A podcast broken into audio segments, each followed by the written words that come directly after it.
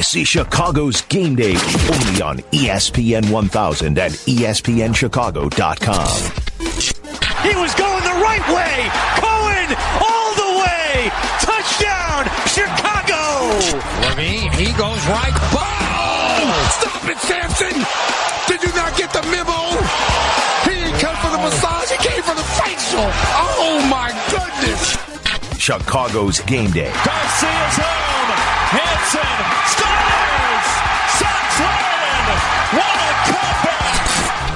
Trubisky escapes again, and he's got plenty of room to run. Look at him go. There's the athleticism for the rookie. Back toward the wall. It's gone. This is Chicago's game day only on ESPN 1000 and ESPNChicago.com. Welcome in, Fred Hubner, along with Chris Black, Adam Abdallah. I'm laughing already. We just started. We got three more hours to go.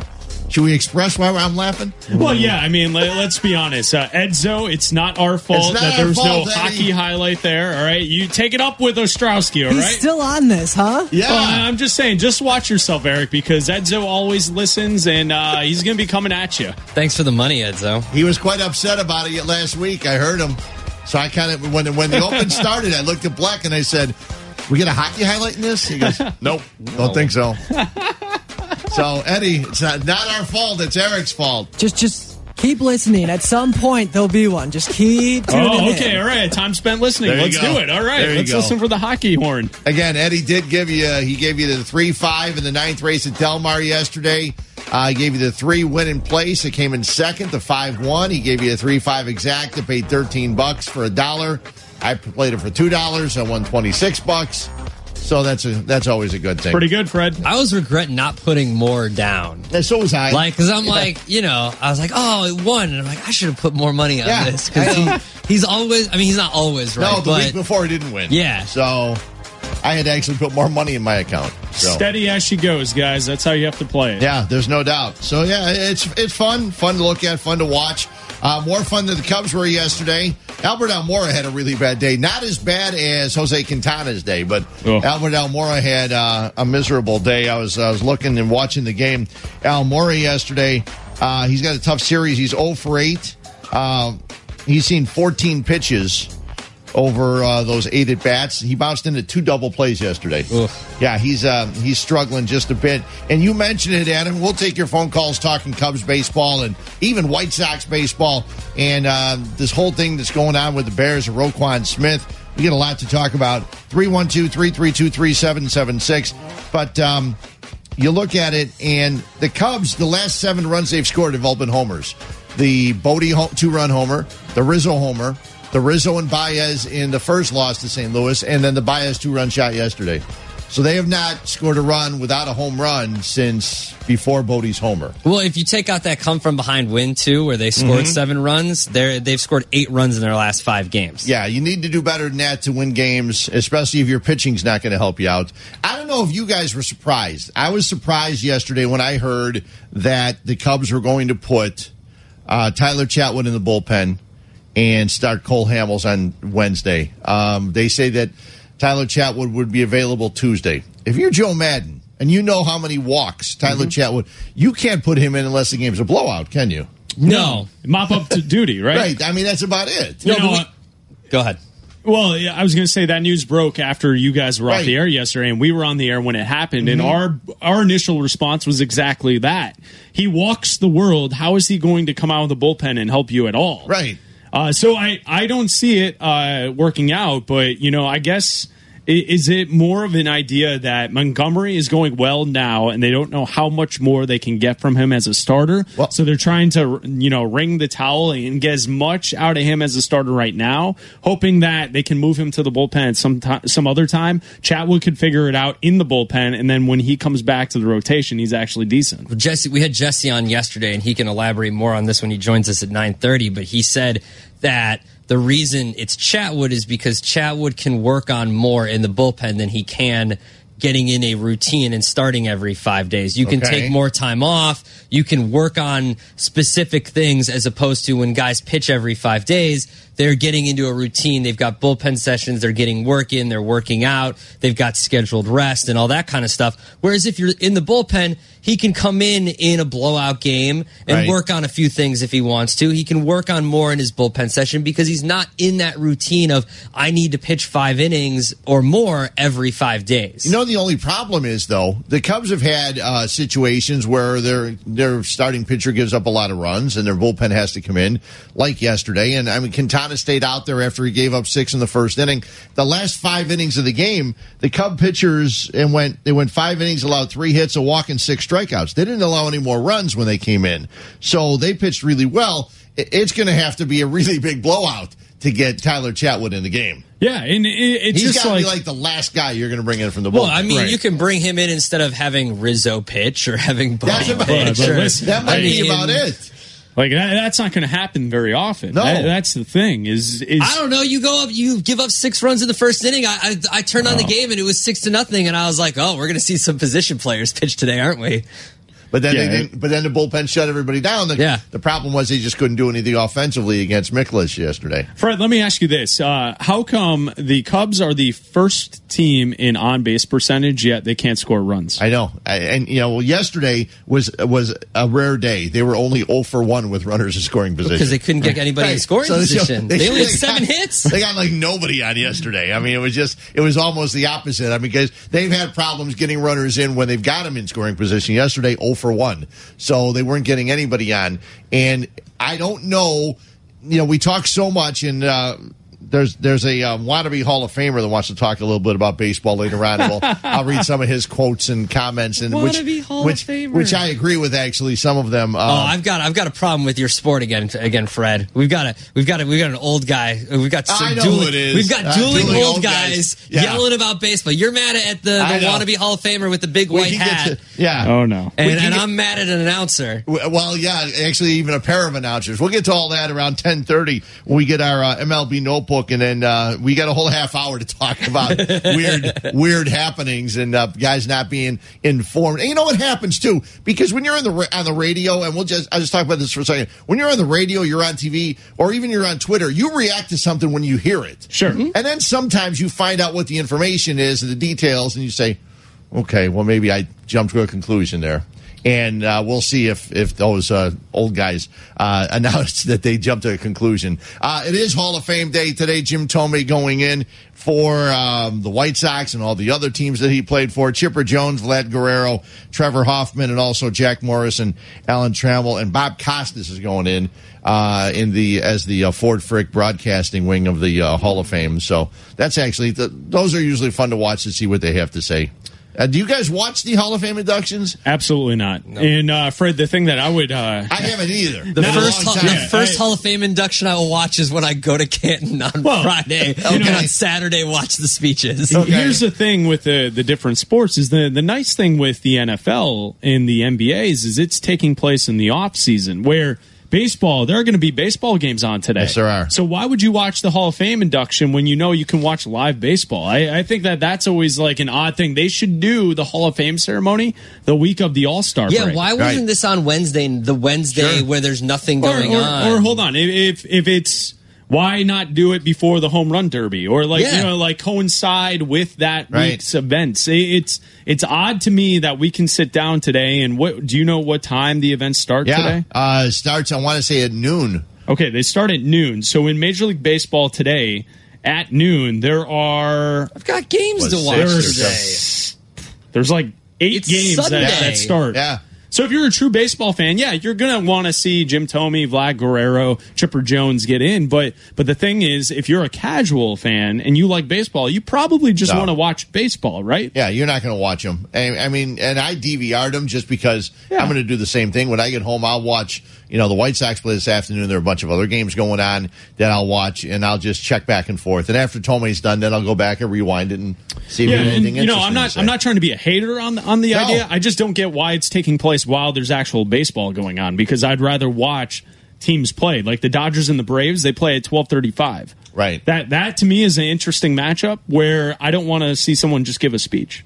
No. Yeah, yeah, and you not know, gonna watch you know, game. in the day of social media, that people will just tweet out the link of here's the quote from Jim Thome that Right. everyone's talking about. Here's when Thome broke down. yeah, Yeah. right. Like you don't need to see the whole thing. So I, I think baseball, uh, you know, once again, uh, baseball with the miss on on a, a way to promote their sport You're because not watching that game at 12:35. Dodgers Braves, I've You're got the not package. Why not You're not watching. on the MLB app? You're not watching it Why, why are you being a hater? because you're not going to watch a random baseball game on a Sunday afternoon. I know you. Do you are want not to going to do it. Do you want to get to the Overwatch thing now, or you want to save that for later? No, we let's can. do We it. can if you we want used to. to. start the Sunday shows with you yelling about stuff. Let's do it. Yeah, well, I mean, I'm uh, see, I'm I'm I am definitely the old guy in the room. Basically, most places I walk into, I'm tired of Waddle saying he's an old guy. He's 51. I got him by 10 years. He's not an old guy. Okay, he's 51. He's not old. I told I said I was old, and some guy looked at me. He goes, "Not till you're 70." I said, "Okay, fine. I won't. I, I won't say I'm old till I'm 70." Was he smoking a pack of cools Yes, he when he did it? Yes, he was. See, I, I think old, guy, old guys should always have a standoff. Anytime uh, an old guy enters a room, they should look at each other. Who's older? I'm the old Yeah, one. that's. I'm the one. smoky, gravelly voices. I'm the one you either respect or throw stuff Yeah, at, right. one or the other. But see, I was the guy that we went to. We would go to parties. One of the parties I think I met my wife at, they were in the other room, and there were only two controllers, and they were playing Pong. So Pong is like the original, Man. the original video Yes, game. yep, okay, yep. and there was not, you know. Watching someone play Pong, Yeah. unless you were trying to hit on the girl that was playing. I think Right. playing Pong was boring in itself, Well- let alone watching hey, it. sometimes you can get that little thing going really fast. But Pardon the expression. Yeah. Yes, No wonder you met your wife. Yeah.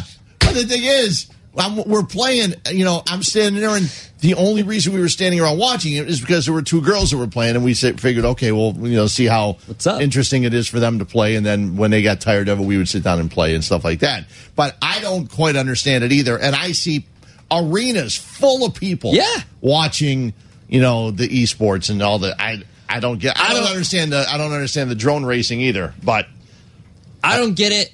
I went, I mean, went to to each see their Mission own. Impossible, and I saw the guy with the drone and all that stuff. they had a huge thing here at the Chicago Theater, and I know that that sold out. And you know they had Sure. different rounds and everything. And the championship, I don't know if the uh, the other round sold out, but I know the championship round sold out. And someone was trying to explain it to me, like the payouts and how how they work, but. It's very lucrative, and now like even colleges are offering have like teams, and they're not like official Right. NCAA teams. Not they're, yet. They're, they're cl- exactly They they're club will be. teams, but that's how you eventually get to NCAA teams. Yeah. Is you have club teams, and then eventually the NCAA recognizes it, and it it seems like the way that sports networks are investing in it, and it's going to be on TV, that eventually it could be a an actual like it will be a sport, and then yes, you're going to have the old people that are going to say, oh well, uh, they're not athletes and they're not doing all this kind of stuff. Well, the dude holding a beer playing darts is an athlete either, but he's making a bunch of money playing darts. Well, we're on the radio station. Uh, ESPN are the uh, the uh, the four letters, and uh, yeah, what does that E stand for? uh, well, they show entertainment. Exactly. They show they show cornholing. Yeah, okay, yeah, they do. Yeah. So Only after dark. Yeah. basically, they do. It's, and and I flip channels Yeah, when I, do, yeah. I saw that, and when I went to another channel and I saw the drone racing, I watched it for five minutes. I was Yeah. amazed at how quick they were able to get the drones, and I said, okay, well, I'll go watch a movie. Because well, they- yeah, that's the problem without football. But Yeah. but yeah, like these these leagues are becoming they're becoming they are huge. They're huge, and people go to full arenas and sell out, and like they, it's not it it's huge. And the payouts are huge. Well, and you guys know, being NBA fans, you guys know that the NBA, I think every NBA team has their own um, 2K team, yeah. 2K team. In Major League Soccer, they had the same thing. They had a tournament, Yeah. and they just had a tournament up at this Chicago Fire facility, the Fire Pitch, over the weekend, and it was actually streamed live. You could actually watch. You know, the the two teams that won, I think, both had Man City playing against each other, which was interesting because, yeah, because I think they were all fans of Abdallah, but. um but yeah, I mean, it's all over. They, they, this year, I think was the first year that MLS had a, a tournament. They they had a guy from each team that won, and then they all went to Boston for a, for like a weekend tournament. and You it know- started really with Madden. Because Right. Madden used to And they've shown Madden on TV. they showed Madden Oh, on yeah. Mm-hmm. TV for years and used to have like Madden tournaments and everything, and that's where kind of like the people watching people play video games started. And then you have people that will post video games on you, them playing video games on YouTube, and then you'd watch Well, that. Now, right? Yeah, and then well now, but now you have Twitch and you just watch it live. Yeah. and now that's what it's that's what it's becoming. And I, I don't think it's uh you can't be the old guy that's like, what are you kids doing and that kind of stuff. You just have to be look if kids want to watch it, that's what kids want to watch. Like that's Well, what the, okay, they want to do. So it sounds to me that all three of us have the same opinion on it, right? Like we, We don't we we, don't get it, it, but yeah. we won't. We're not going to watch it. No. Um. So maybe what we should do is the topic instead of us just saying like, oh well, it's what they like. Like maybe we should hear from people who do enjoy it. And maybe they can call us at 312-332-3776. At Like- least a couple like- of 'em. Like, what is the appeal? Because you know, and and Fred, like I was I was saying earlier, you know, we're we're the young ones at the station, Mm-hmm. and we're 33, and we don't get it. So this is something for people who are even younger than us, Right. Who are consuming esports, playing esports, and and being a part of this culture that that we don't even get. And I don't think it's a bad thing. I just, you know, like it, it's what, what's interesting to me is like the NBA, like you said, Fred, is trying to get into it, Right. and I guess the numbers are terrible. So like this league on Twitch, they they were getting like no one to watch this, Right. So like from what I've read, it seems as if this isn't really going to work out for the NBA. Like the the way they implemented it, the way the teams are created, all this stuff. Like no one seems to care, but people are watching. You know. 200 million views of people playing Fortnite. I know. And like the biggest craze on college campuses is guys getting together, putting together a squad and playing Fortnite mm-hmm. for hours and hours at a time and Overwatch and all these different games. So I, I like I think there is intrigue and I think it's interesting and and I I kind of feel like I I missed the boat. Like it, it would be awesome to be at that age in college or just around that age where I could just sit and play video games all day. But like games that are like this that seem like a lot of fun because like listen, we played simpleton games like like Bond was like the most extravagant game that we played until we started playing Halo and Yeah, and Halo. like Halo's the one that like tipped it over where like now everyone's obsessed with these style Right. of games. I, I just think it's an interesting uh, thing because watching it on TV, I just don't see the appeal. But Fred, we, we were talking about baseball earlier. Uh, I saw more conversation on social media yesterday about the Overwatch League final than. I did about Major League Baseball. Well, some of that also has to do with who you're what you're following too, doesn't no, it? No, it doesn't. Because my followers, I followed 74 people. None of them were talking about it. I'm, I'm talking about the trends. If you look Mm-hmm. Oh, at the okay. trends, Okay. all of the trends everywhere were were people talking about the London what what what's their name? The Spitfire, the Spitfire team, and how they're talking trash after they won because they wanted harder competition. Like like that. Like people yesterday were watching, consuming, and talking about this. And I'm on the outside looking in, and I kind of want to know, like, what what is the mass appeal to this? But that has to do with it trending on Twitter has to do with the age of people on Twitter as well. Exactly. Because everybody that watches Overwatch and that kind of stuff is on is is of the age that is on Instagram and on Twitter and that kind of stuff. Whereas if you look at the average age of a baseball fan, most likely they're not on Twitter. Most of them have, still have rotary phones. Exactly. They're Well- on so because of that, But in defense of this, the numbers, the sheer numbers should still outweigh more young people who are baseball fans than young people who are watching Overwatch and talking about it just because you have the difference. Like, you can't tell me that. Come on, baseball is a fourth major sport in this country, one Mm-hmm. Of the four major sports. There's no way that even though most are older, that there's not young people watching baseball. But- Yeah, but there's more. What there's more doing the other things. There, are, there are more people. It, be- even though it's how many people don't watch the Super Bowl every year? Okay, we talk about this Yeah. all the oh, Well, yeah, how but- many people don't? So if that's the Super Bowl, and we're talking about regular season baseball, how many people don't watch regular season baseball? but I e- would bet you- esports is pretty niche, I guys. would I mean, I would bet you that there are more people 24 and under that watch the Overwatch than and watch that kind of stuff Yeah. than watch baseball. sure, I agree. I, I would be shocked to see that. I really would because like I, it's still niche. But it's niche because it, it, the kids just do. It's all the kids do it. It's and they're not also the ones that are on Twitter more than the other people.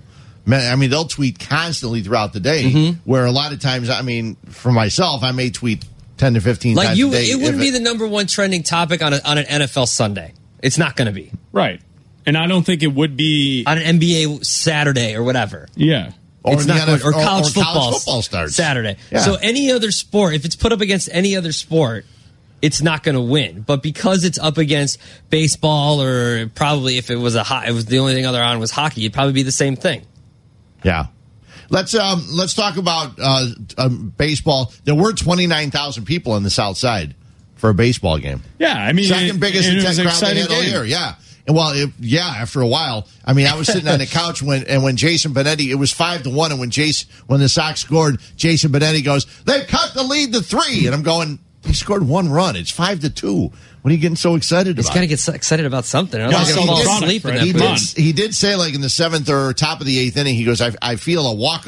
Was it him that said? I feel, yeah, I think he said I feel a walk off tonight, and they didn't walk it off because they scored six runs in an inning yesterday in the eighth inning, and the White Sox come back and they beat the Blue Jays nine to five. And Carlos Rodon pitches today. That's a reason for White Sox fans to watch because Carlos Rodon's pitching really well. He's got a three thirty eight ERA and he could be their number one starter going forward. He's good. We talked about this yesterday with Murph. He could be their one or two guy going forward. And that would be great for the White Sox. It'd be tremendous. A left-handed guy like him, a guy that was a third pick in the draft, and when you reach for a third pick in the draft as a pitcher, he's got to be a stud. They've already struggled with Carson Fulmer, and maybe he's a guy. Now he's gone to the bullpen in the minor leagues. Maybe he's a guy that when he, he figures it out is a bullpen guy. Right. You know, and that's not that's not the worst thing in the world. Reynaldo Lopez got rocked the other day, and maybe going forward he is a bullpen guy. So guys, they get in trades. You got two bullpen studs in Fulmer and Reynaldo Lopez, and you've got Rodon as a starter. Maybe you bring up Kopech, and you got other guys. So uh, Giolito, I don't know what ever is going to happen with him because he struggled yesterday. That's why they had to come from behind. But there are some interesting things to watch when you're watching White Sox baseball. It just takes a long time.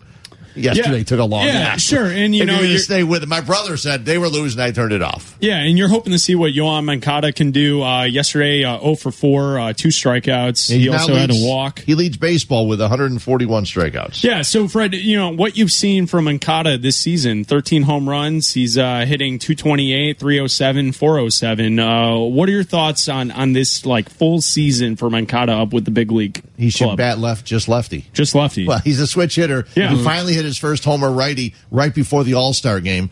He's struggling. Um, you know, I don't know what he's going to be. He was the big, you know, key in the trade for Chris Sale.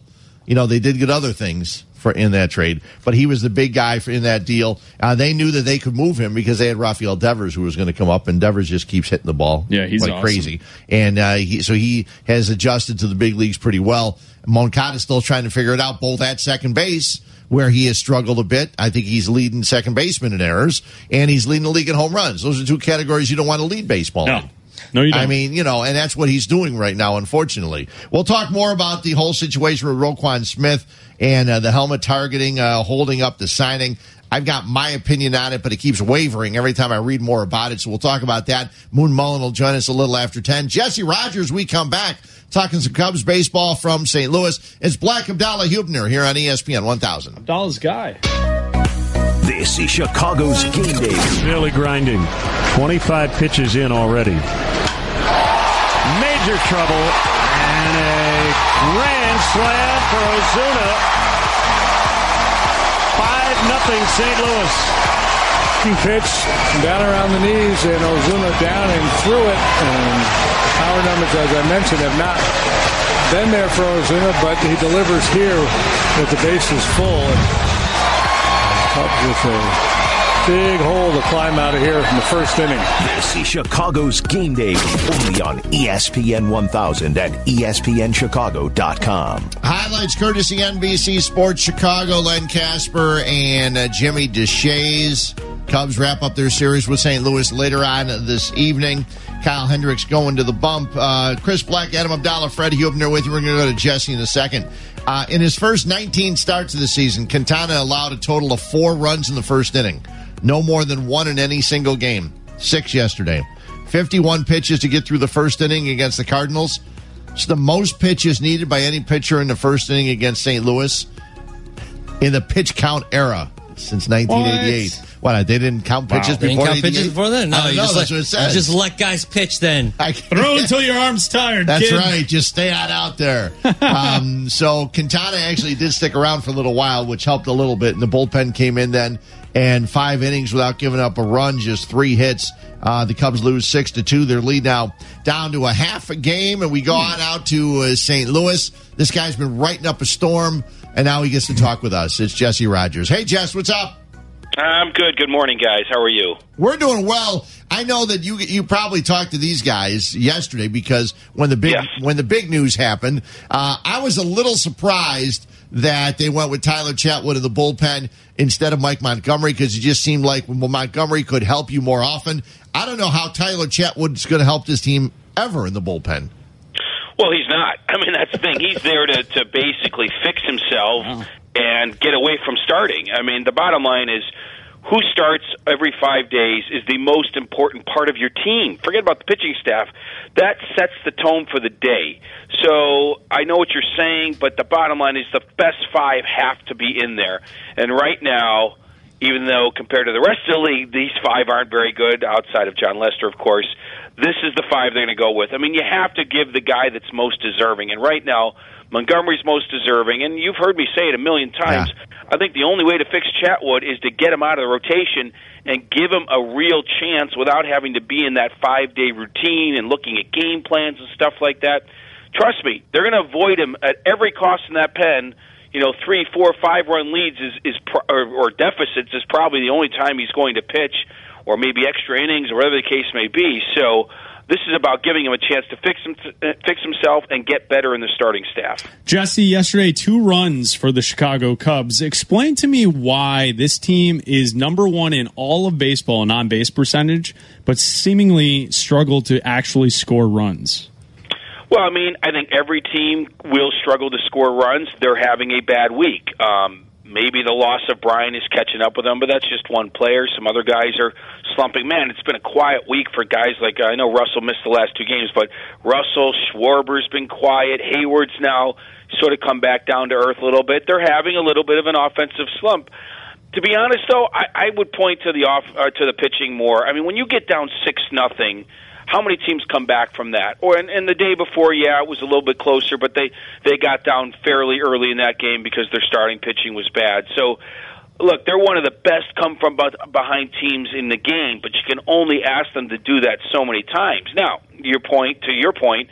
If they would score in the top of the first inning, they'd have a lead, right? So yes, it is. It has been a bad week but they are ranked number one. I think you give them a little bit more of a break than you do that starting staff, which, if I'm not mistaken, now has dropped to ninth in the NL in ERA after that six-run first inning yesterday.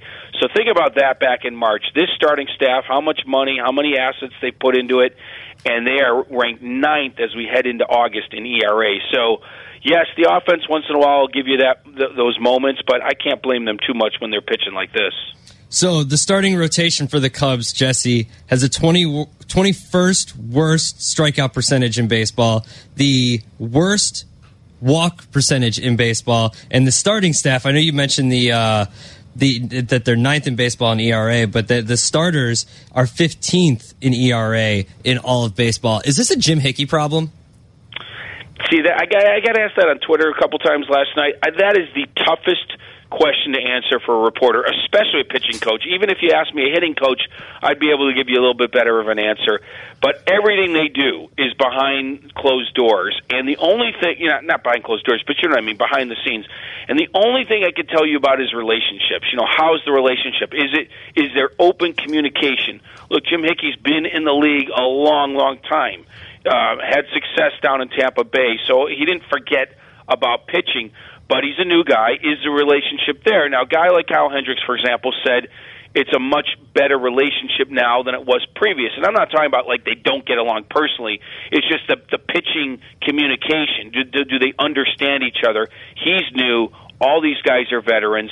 How are they communicating? It's better now than it was three months ago. But that's of course that that would be the case, or it should be the case. If it wasn't, then we'd have a story. So all I can tell you is it seems like the communication between the group um, and, and him is good.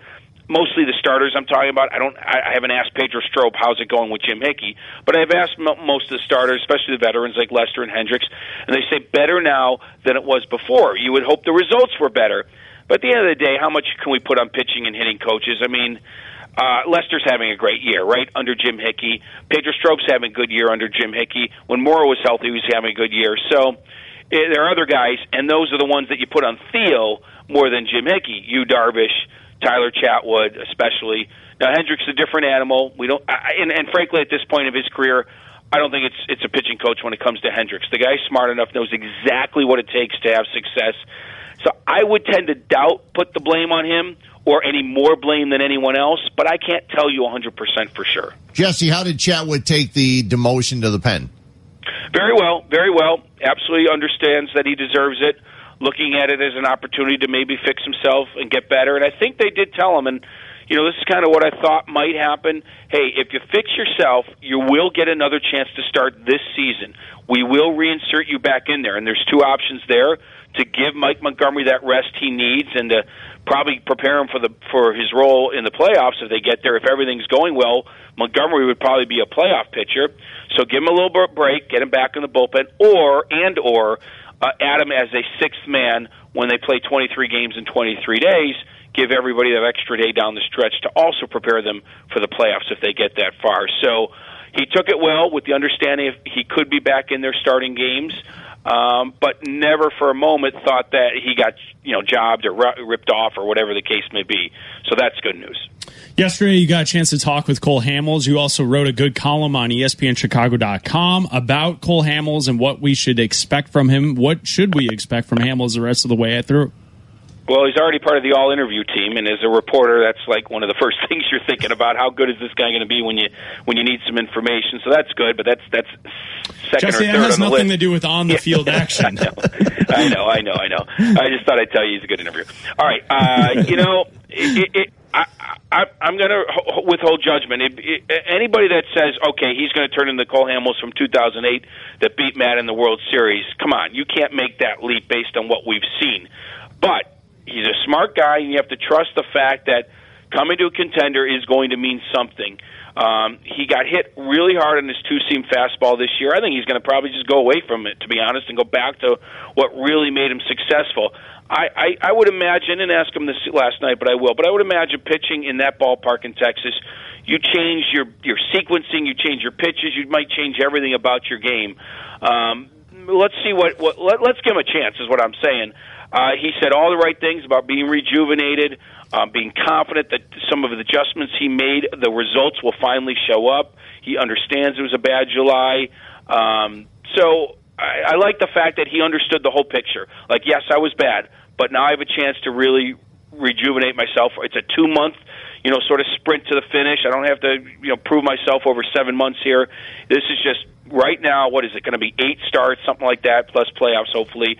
Um, and, and let's see what he can do. So I think you, you watch him with sort of a doubtful eye, thinking, okay, don't expect you know the the, the old Cole Hamels, but quality start. That's my my the the phrase that comes to mind. The Cubs are the ninth worst team in quality starts. Luckily, Milwaukee is even worse than them, so they have as many starting pitching problems as the Cubs have. But if he can go out there and go six innings, three runs, I think everybody would be okay with that. Now, in the moment, you might not be. If he gives up three in the fourth inning and they're down three nothing, you might be upset. But if he can give them some quality innings, I, I think that's what you can expect. It, unfortunately, they probably do need more than that. But he's 35 and he's having an awful year, so I, I don't know how he can go from you know four seven ERA to one seven, but. Uh, somewhere in between is certainly capable. He's certainly capable of that. You told us yesterday that the key for Quintana would be run support. What's the key for Kyle Hendricks tonight? Well, yeah, I mean, I don't know if the key was uh, run support, but he certainly needed it, and he's second in the league. He didn't get it yesterday. Nobody has this week. Um, but uh, Hendricks about Hendricks. You know, it, he, he, we've seen him shut down teams mechanically. He just has to be locked in, and he's got to get a few more swings and misses on on on, um, on a few pitches, but also light contact light contact uh, early in the count so his pitch count doesn't get up too high. So, so it's it's such a weird um, fine line these these guys walk that the guys that have some movement, you know, you you love the movement out of the zone with the swing and the miss out of the zone, but if they're not chasing, all of a sudden he's behind in the count, and that changes everything. So if he's not if they're not chasing, he's going to have to come in a little bit better, but he can't come down the middle because he doesn't throw 89. So he's got to he's got to work the corners and hopefully get some light contact on his on his changeup, curveball, two seam, whatever it is. Um, so it's it's this weird combination. You want that movement, you want the swing and miss, but you don't want eight nine pitch at bats either because then he's out after five. Uh, but mostly you just want you want goose eggs up there. I mean, the way the offense has gone, he's got to match the the, the opposing starter. Uh, Luke Weaver was good. Uh, Mikolas, man. Uh, wow, that's by the way, that's a guy the Cubs could have had, but he was good again yesterday. Eleven wins on the season for him. The Cubs easily could have had Miles Mikolas. Easily could have had him for three years and half the money they they gave to Chatwood. He'd be a Chicago Cub right now. So big. If you think about yesterday, Hamels arrives as a desperate last ditch effort for the Cubs, a, a starting rotation. Jose Quintana, who they gave up the farm for, gives up six, and the guy on the other side could have been had for three years and like twenty million, eighteen million dollars. So there's no doubt the choices the Cubs have made in their pitching staff are coming back to haunt them. We'll see what the last two months brings us. Jesse also put together an article about uh, position players pitching. You can check that out at ESPNChicago.com. I know that Dan Plesac's not a fan of it. Uh, Eduardo Perez didn't answer the question three times last week when they did the ESPN uh, broadcast. Tim Kurkjian said, Eduardo, what do you think about the position players pitching? He got no answer. Three times he asked him the question, so you kind of know how Eduardo Perez feels about Yeah. that. Jesse, as we let you go, um, we were talking about Albert Almora earlier. Rough series, 0 for 8, bounced into two double plays yesterday. He's seen a total of eight or 14 pitches and eight at bats. Right. Uh, do you think he's a guy that maybe gets a rest tonight with Happ in Center? Yeah, possibly. I mean, they have less choices, but that's a, that's a good point. But uh, who's on the mound for the Cardinals? Right-hander. Um, it, yeah, they're Yeah. all righties. Yeah, the Cardinals have all righties. Um, yeah, I think that's a good point. And and, and the, to the larger point, it applies to Javi, but Javi less. Is that when you are slumping, if you don't take walks, watch out. Your batting average is going to plummet.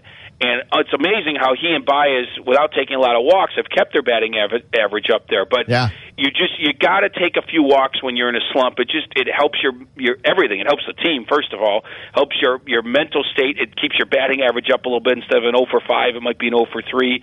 So yes, either he's first of all probably move down in the lineup at the very least, but very well could could um could come out. I'm just thinking if if Hap is in center, I mean, Russell's back. You could put Baez at third and Bote at second, or, or I'm sorry, Baez at second and Bote at third, and Happ in center.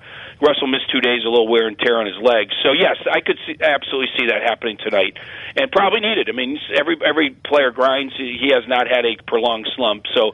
But the problem is, again, if you're not seeing some pitches and taking a few walks, when you're slumping, you're really slumping. Jesse, we appreciate it. You got a long day ahead of you in St. Louis, so you can write a few more articles. I'm going to work on it. You never know. I look, really looking forward to uh, to this pennant race down the stretch. I never thought Milwaukee was going to go away. Moustakas is helping them, obviously, but both teams have pitching problems. So maybe whoever pitches best is going to win this division. Thanks, Jess. Have fun today. Okay, guys, take Okay. care. Even you, Adam. See you, Thanks. Jess. Jesse Rogers in St. Louis. Doesn't he like you? I mean, you, I don't you know. guys have I don't this, know why he doesn't like me. You guys have this I'm nothing, rivalry. I'm nothing but nice to Jesse No, Rogers. you're not. He You're comes on with Waddle and Silvy every day. he does. He You're gets us illustrious guests. No. He got us Ben Zobrist the other day. Yeah. Couldn't get us Jon Lester like he said, but he got us Ben Zobrist See? yesterday the other day. Zobrist is good. Zobrist is great. Zobrist Yeah, is he great. is. He's he a gets great us guy. Jason Heyward all the time. He's a great interview with Jason. I think he's bitter because whenever Jason Heyward comes on with us, this is why I think it is. Whenever Jason Heyward comes on with us, I always get the text in the middle of the interview. How good is Jason Heyward? I go, he's great. He goes, he's so much better with you guys than he is with me. He never gives me this kind of stuff. I think that Jesse is jealous. Well, and jealousy, we know, yeah. is a stinky cologne. And right now, Uh-huh. Jesse reeks of it. There you go. It's nice. Uh, you, you should be nicer to our. Cubs I am reporter. very nice to Jesse. He's the only one we've got. I Yes, hold he him to a high standard. It's him I and hold Nick. him we only have two reporters. We have him and Nick. Treat him nice. Come on, be nice. One and a half. One That's and a me. That's a shot. I'm going to tell Nick at 11:30 when he comes on that you hate him too. I don't. I love Nick. You're a jerk. Nick had some great stories from summer league about that that little like that little like square the area where no you're not allowed to talk about anything. Did you read that one? The, all the off the record stuff happens in that little area. No, Yeah. I saw it. He can Yeah, fill us in at eleven thirty. Nick Friedel will join us then. We come back. Well, don't forget, we're going to talk some football. John Moon Mullin joins us in uh, the 10 o'clock hour. It's uh, Chris Black, Adam Abdallah, 312 332 3776. Fred Huebner with you till noon on ESPN 1000. This is Chicago's Game Day, only on ESPN 1000 and E ESPNChicago.com. Welcome back in. Chris Black, Adam Abdallah, Fred Huebner here. We're going to talk some Bears football at the uh, top of the hour. Now, I don't know if it was with you guys or if it was with Meller I talked, because I wasn't with you last Sunday, so it might have been with Meller during the week or something, where teams were starting camp and we said, well, it won't be long before we hear about guys going down with injuries. Oh yeah. And so, uh, two injury notes: knee injury to Panthers offensive tackle uh, Daryl Williams, not believed to be season-ending, but it's a patella, um, which is a kneecap. Yeah, that doesn't good. sound good. And a knee injury to Steelers guard uh, Ramon Foster, uh, carted off. It's thought to uh, is not thought to be serious either, uh, but we'll see. And now, just coming over, uh, LeGarrette Blount, who is now in the Lions, heading to the locker room with the trainer on the first day of pads and pa- practice. So either he's got to go to the bathroom or uh, he's hurt. One of Yeah, the two. unfortunately. maybe the trainer's got the only key. You don't. You never Yeah, know. you know, Freddie, it's uh, training camp injuries happen, uh, but like that's also why you look at the NFL and you can't just look at teams and how they'll do based on the stars on the team because there's a good chance that half of those stars won't even be around. Yeah. It's a league about depth, and if your team has depth at all positions, you can usually get through a season and be pretty good. And that's why you know you look at the Chicago Bears. Uh, I think they are starting to piece together some some pieces at the front line. But does this team have enough depth to really make a move past eight wins this season? I'm not sure. Yeah, and I think that's a good question because of the the offensive line. We know that Kush, Kush, this, you know, they get this kid James Daniels from Iowa. He may be a guy that just moves around throughout the Yeah, course right. of the year and just you know fills in for guys when they get hurt. Hopefully they don't. Uh, John Moon Mullin, we'll talk with him next half hour. Talk some Bears football. Lots going on. Roquan Smith, he's not signed. We have an idea why now. Black Abdallah Huebner here on ESPN 1000. Chicago's Game Day, Deep to left field, and it is there and gone. Deep left center. Game over. Cubs win. Cubs win. Chicago's Game Day, He is at the wall.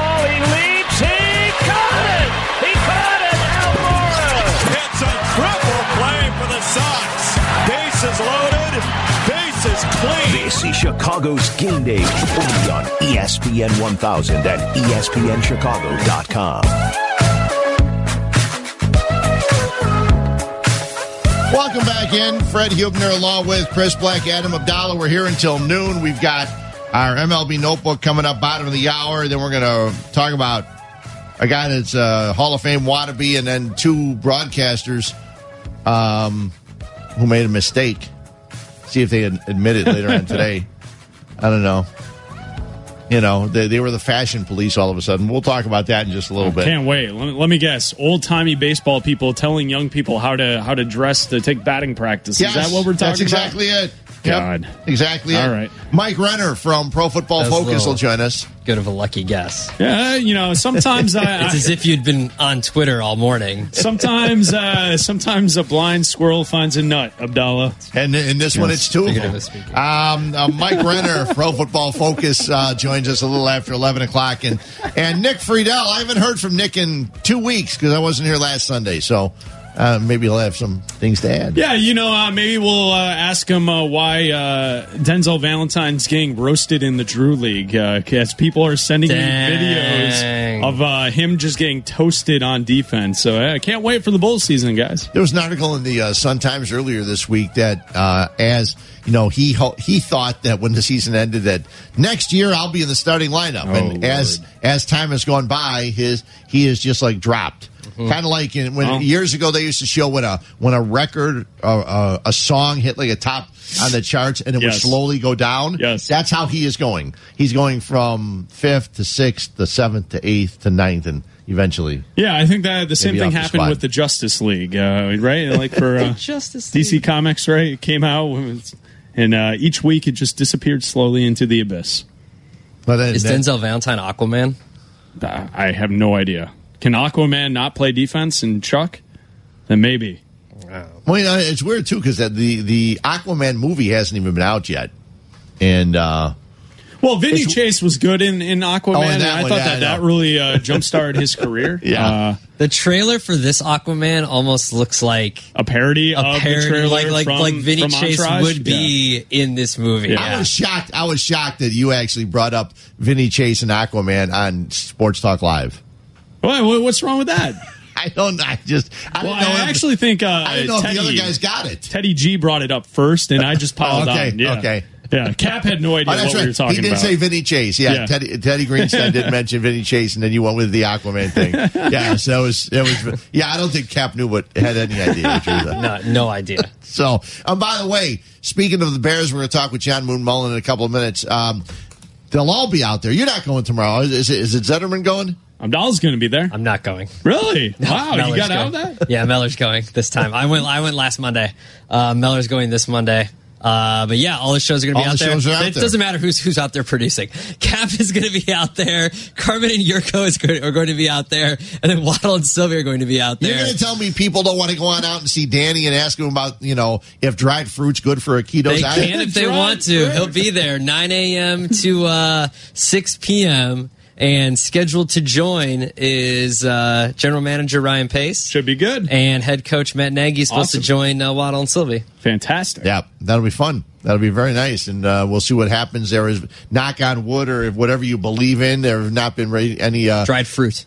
there have not been any major injuries for the uh, the Bears in practice, and they do not practice today, right? They do not practice They- today, so off. no interceptions will be thrown by Mitchell Trubisky today. Yesterday, uh, Shae Peppler, who uh, works with Fox, Yep. and she wrote when Trubisky threw an interception yesterday, and I just tweeted, "This guy sucks," and I put dot dot dot sarcasm. Um, but it's amazing because the only video we really see of any plays is sent by Gridiron Assassin on. on You're not the, the media is not allowed I to. know, but the fans are. Yeah. and Gridiron's got wherever he's at, he's got a great location. He was showing touchdown passes to Well, yeah, the- Allen Robinson. If and- you've never been to training camp, you can essentially stand inches off the field. Yeah. They've got a small rope that keeps fans off of the field, and like everything is happening right in front of you. Yeah. So yeah, it's not a surprise that he's got because you know you get there early enough, you get a decent seat, and you can watch everything. Why and his is up just high enough so we can see where Tarik Cohen goes at the snap and how Trubisky finds him. Well, because they have bleacher seats too, Yeah, so you can great. like be a little bit higher if you want to. Yeah, it's great. So you go on out tomorrow. You can uh, see the Bears practice. They start at eight fifteen.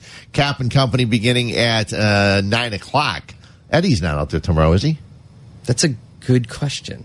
He's listening. He'll call us and tell. Oh, Yeah, he's, I he's don't probably know. not listening because he's at the Hawk convention all weekend. Mm-hmm. Uh, I actually said something yesterday, and uh, some people may say, "You know what? That's just that's just uh, not right. You shouldn't say." It. I I said that I don't think Corey Crawford's going to play another game of hockey in his career.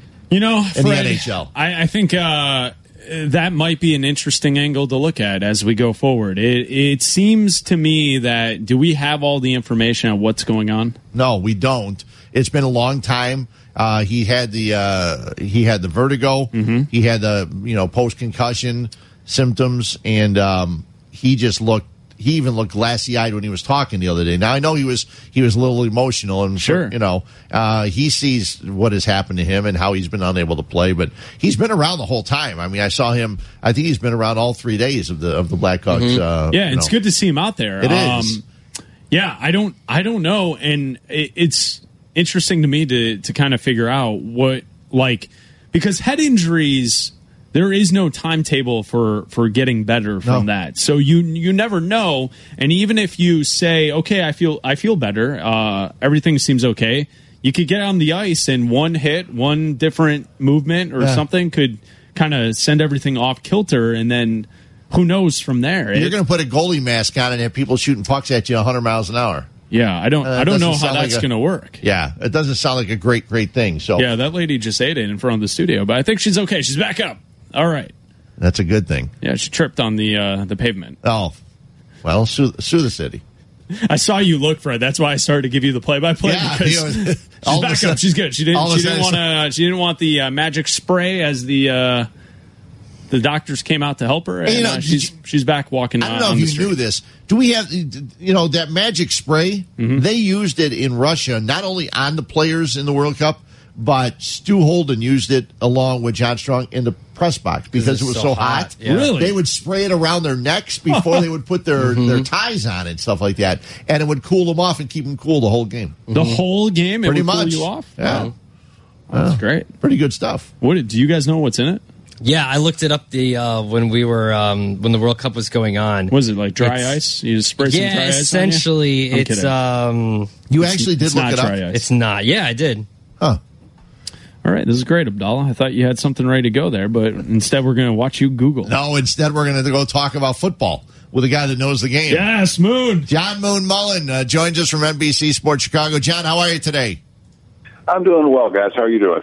Well, wouldn't it have been a lot easier if Roquan Smith just didn't sign because they were haggling over cash? This this this seems to be a little confusing. Do you do you have a grasp on what's going on right now? Yeah, I mean the the, the it, and it hasn't happened, but the concern of the of, of the agents would be, okay, we got this new tapping rule, and if the NFL is going to really jack up the players who, you know, lead with the helmet, and you get a 15 yard penalty, you could get a you could be uh, fined, which they are pretty much already, or suspended. What if you're suspended? What does that cut into? Does that take away from your guarantee? You know, the guarantees under the contract, and not taking aside either, either, either case, but if it's the new the first year, how's it going to be enforced? Maybe the league's going to really mandate or, or push, encourage the officials to really call this thing, and therefore, what is it? Might just take money out of Roquan Smith just or his pocket just from being the aggressive player that the Bears drafted him to be. So it, it's an odd one. It's a new one, and uh, from what Matt Nagy said yesterday, none, none of the other people have gotten this kind of language. So um, it's a little complicated, but I, in one respect, though, isn't it a little refreshing that it's not over money? I mean, Yeah. I mean, it is it is over money, but you know, the the, the stereotype, uh, you know, the greedy athlete. Well, that's not the case here. This is a guy who says, "I want to play my game, but the new rules might really cost me some money." So. It's an odd one, but uh, it might not be the last one we see of this kind of thing in the future. You know, Moon, the one thing that I started to think about is obviously this rule is going to affect the defensive side of the ball, but it also, leading with the head, will affect running backs and offensive players. Are you surprised that no offensive players, like maybe Saquon Barkley or agents of these running backs, have kind of mentioned the same thing with this rule? Yeah, a little bit. Um, and, and big picture, guys, and I don't know how you are, but I have long wondered how the straight arm, how the stiff arm, for example, to the head of a tackler is not hands to the face. Um, and I'm taking, again, as a former defensive player, I'm taking the defensive guys here, Sure. their side. Uh, there are some things that do go on. You wonder, wait a minute, why is that not a penalty? When it's, you know, if a, if a pass rusher does it to an offensive lineman and gets his hand, even even inadvertently, and you kind of bend the neck back, which is not pleasant. Um, it's a penalty, hands to the face. Why is you know a, a you know straight arm that not that you grab the face mask, but you kind of bend the tackler's head back? We see that all the time. So I, I think there is some concern on the on the um, parts of different players. Well, gee, are they going to call it uh, on us, on them as well as us, kind of thing? So, I mean, what running back doesn't often, you know, you're going to get hit, so you kind of lower your head and get an extra yard or two. Is that going to cost you 15 yards now? I, I don't know. That, and I think getting back to the, the situation with Smith, I don't know that everyone's really clear on how this is going to be enforced. Just, not that I hope it's not going to be another catch rule thing Right. to make either. Do you see this drawing into the regular season as it did with? I know it's a different situation with Joey Bosa, but they do have the same agent. Do you see this drawing into the uh, the regular season, or will this get wrapped up here soon? I think soon. Um, and just as I did with Bosa, knowing what kind of a maniac this guy was at Ohio State, I, I don't think Roquan, Roquan Smith is the same guy. I think these guys are probably working out um, as hard, if not harder. I mean, some of these guys who really want to get motivated. Uh, I, I forget the rookie once told me, he said, "Oh man," he said, "This is better." I mean, he said, "Not like country club, but man, I've been working out. I've been running the sand dunes in California to get ready, and this is easier. Get, training camp is even easier than his own workout." I don't know that Roquan Smith is doing that, but what the only thing I think that'll hold him back is what does he have to learn for this defense. That said, I know uh, Nagy and I believe some other guys have said, well, you know, Roquan had the whole playbook. We was here in the off season, so again, these, those are mental reps or a form of mental reps. So it will matter how well he adjusts to um, reading those situations, reacting as he's supposed to in live action, which you know it'll it'll it'll be one level in training camp. It goes to another level in preseason games. It then goes to a whole other level once the regular season starts. The longer the kid is out, the, the farther along that curve he's going to be jumping in, which could be a little difficult. But again, if you had to pick a guy who seems to have all the right mental uh, makeup to, to overcome this. Uh, this guy like Bosa, I think, is one of those guys. He still could be like Bosa, the defensive rookie of the year, and still have missed most of training camp. John Moon Mullin from NBC Sports Chicago joining us here on ESPN 1000. John, uh, with Matt Nagy in and the extra week of training camp and a new offense and everything else, uh, everybody expected something. Once you've got down there and had a chance to watch it, have you been impressed with what you've seen? Yeah, um, the two th- the two things, and we're not really allowed to get into too much detail. And I get that, Right. although any scout could sit there with sharp plays like I do. Um, the, the, the Mitch Trubisky interceptions have been a little bit surprising because I know he had they really were banging him with ball security. I think that was one good takeaway he got from the Loggains, John Fox, and look, keep it in our in the right color laundry. Um, that has been a mild surprise, and which doesn't seem to upset the coaching staff a whole lot because they're trying to install things, uh, and they're I think pretty confident that'll go away. The other thing that I am really impressed with are some of the personnel packages that go out on the field. I mean, you know, there's only so many ways you can line up um, the other five guys that are on offensive linemen besides the quarterback. But some of the the, the um, multiple receiver packages, where they put them, who's in the slot, who's I was like, whoa. If I'm if I'm the defense, I am thinking. Again, they have their rules, so again, that's what they get paid to understand that. But I have been really surprised at some of the um, the alignments, um, the kind of looks that they're going to force a defense to adapt to. Again, it's only as good as the player. It's one thing to line up; it's another to ex- execute the play. But that kind of thing is like, hmm, that I haven't seen. We've seen four receivers, but not quite like that. So, you know, all of a sudden there's Taylor Gabriel in the backfield. There's, you know, I don't know, there's just bodies all over the place. And I think that bodes well for an offense that's going to be hard to typecast. So to piggyback on that question, which uh, of the new weapons for Mitch Trubisky has impressed you the most from what you've seen? Um, it's easy to say, you know, Turbo Taylor Gabriel just because he's a burner. Um, I think Allen Robinson. Um, and it's funny because my first impression when he walked to his introductory press conference, his conference, I, I want to say Gabriel came in and was really dressed, really styling, really styling. And I, I forget who else was the same way. Al Robinson looked like a banker. And I mean, class, you know, I think he had a pinstripe suit on and just very matter of fact. He's very earnest. And he plays that way, and yet with a flair. Um, great hands. I mean, some of the passes that he, Trubisky's able to, to say, okay, with this guy, he's six foot three. Um, he's against a DB who's five ten, so he is almost by definition open as soon as we break at the huddle. So I think what ha- what has happened is Trubisky is learning, and uh, hopefully they do the same with uh, Kevin White.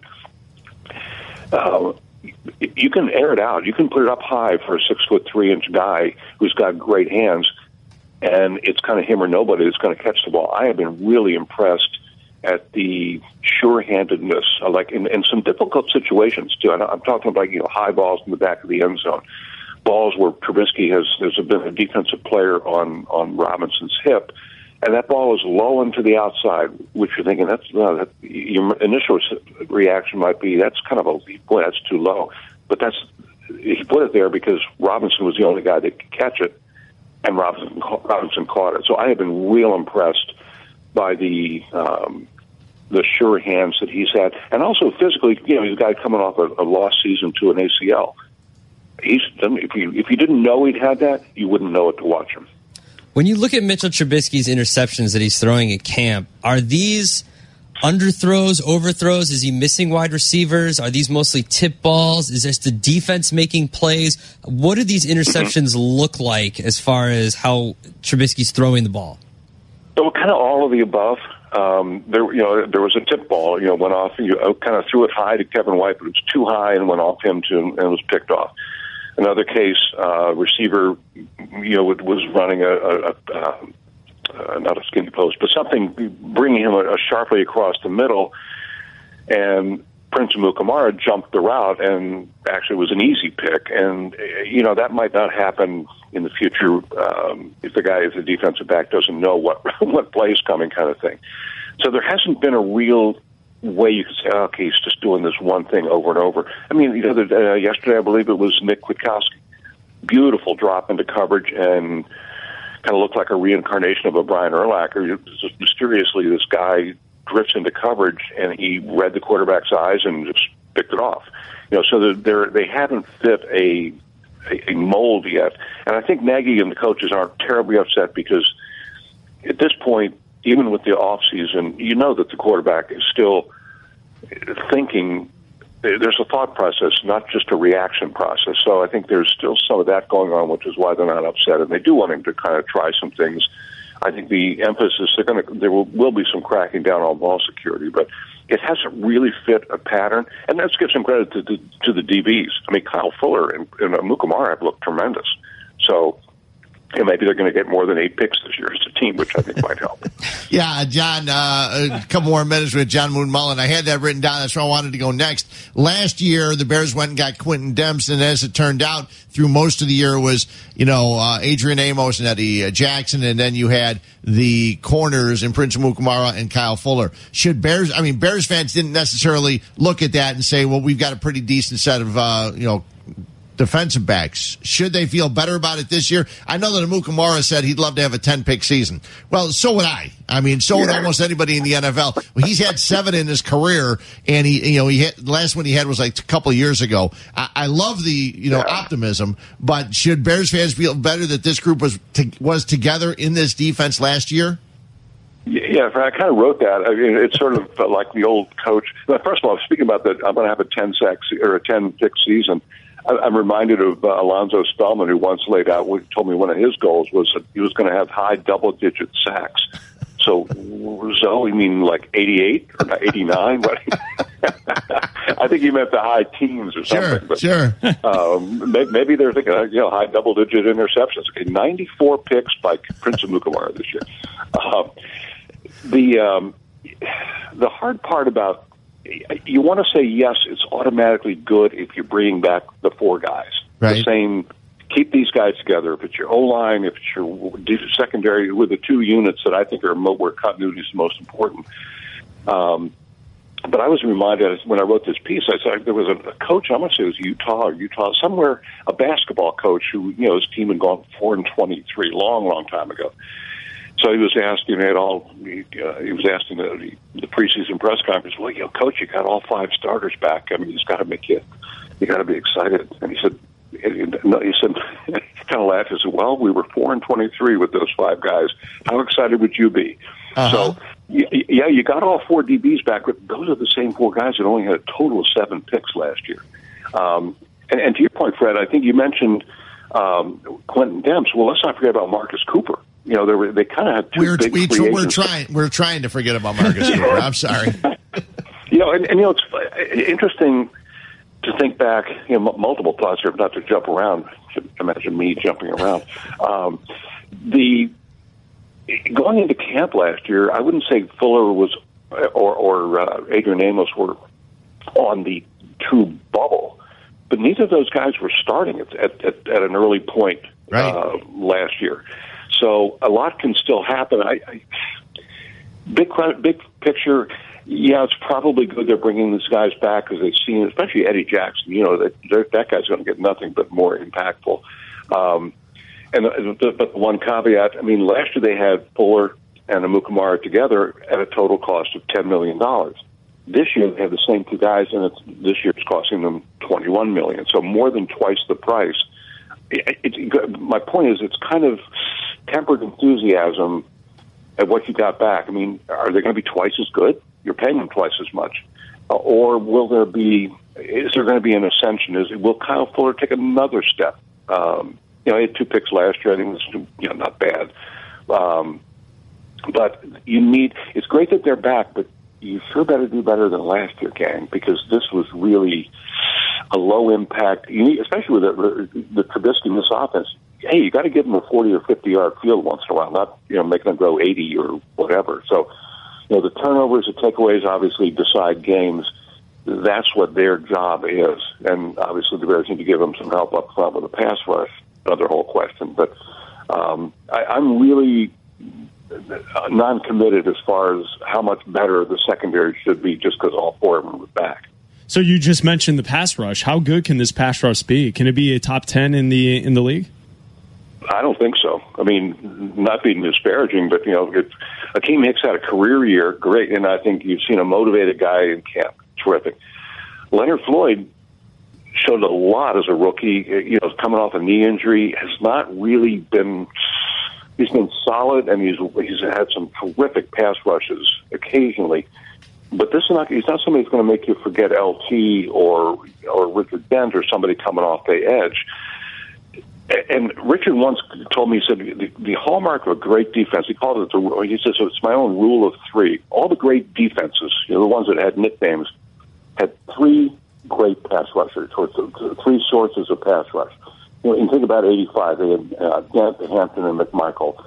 Go back to the Purple People Eaters, you know, those Marshall, Page, and Eller. You go back to the Fearsome Foursome with, you know, Olsen and Lamar Lundy and Deacon Jones.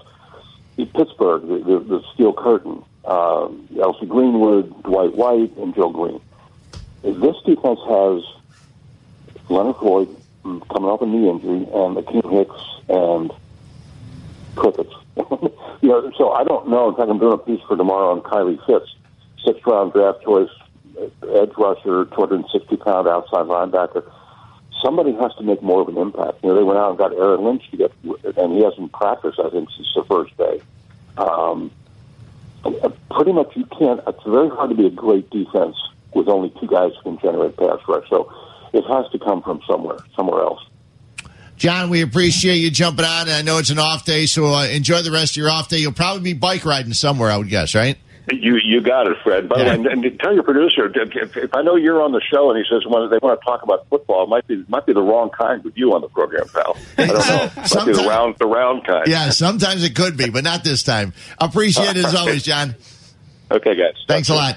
John Moon Mullin from NBC Sports Chicago, as uh, he is uh, he's an avid bike rider. Yeah, absolutely. And and Moon nails it there, right? Because if you look at the secondary, it's not a shutdown secondary. Mhm. But then you have people telling me that this is going to be a top 10 defense. Okay, so how do you get to the quarterback? Well, uh, you were 15th last year in sacks. Okay, we're not quite sure.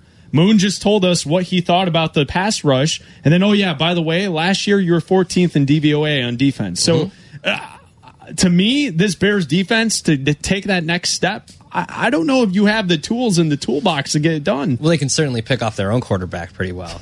well, yeah, but listen, the Bears are not going to be going against Mitch Trubisky No. every week on the lakefront. No, you have to face Aaron Rodgers twice. You have to face Okay, Kirk so, Cousins so twice. e- explain this to me. Matthew How are we getting this twice. top 10 defense? Oh, I don't think we are. Well, seriously, I mean, we, we got to deal with Sea Red Nation Bulls fans, Cub fans who are just happy that the Cubs are in first place, and we have And to deal with Bears fans telling Oh. us the defense is going to be top 10. Just cap. Man, what's wrong with these people? I, I, I am eager to see what Roquan Smith's going to add to it. I'm- He's gonna be good. I, I can't wait to see Danny Trevathan. I need to see some push from the middle of the defensive line, and they need Aaron Lynch and um, Leonard Floyd to actually get to the quarterback from the outside. But you guys know this, and I'm sure this is something that the Bears are working on with Trubisky. One of the keys to all of these I'm going to say newfangled. I know I sound old, but all of these offenses is to get rid of the ball quickly. Sure. And what does that do? It makes it impossible for anybody to get to the quarterback. So it's not easy to get to the quarterback. So the pass rush has to really devise ways to get to the quarterback if it's rushing up the middle, if it's putting pressure so he can't step up. And um, I'm eager to see, you know, I know it's only a, the Hall of Fame game, but I'm eager to see the first quarter of Thursday's game. And listen, Just I to see it. them on the field doing something. if your comeback is, hey, Bleck, they were ninth in points given up last year. They're a top 10 defense.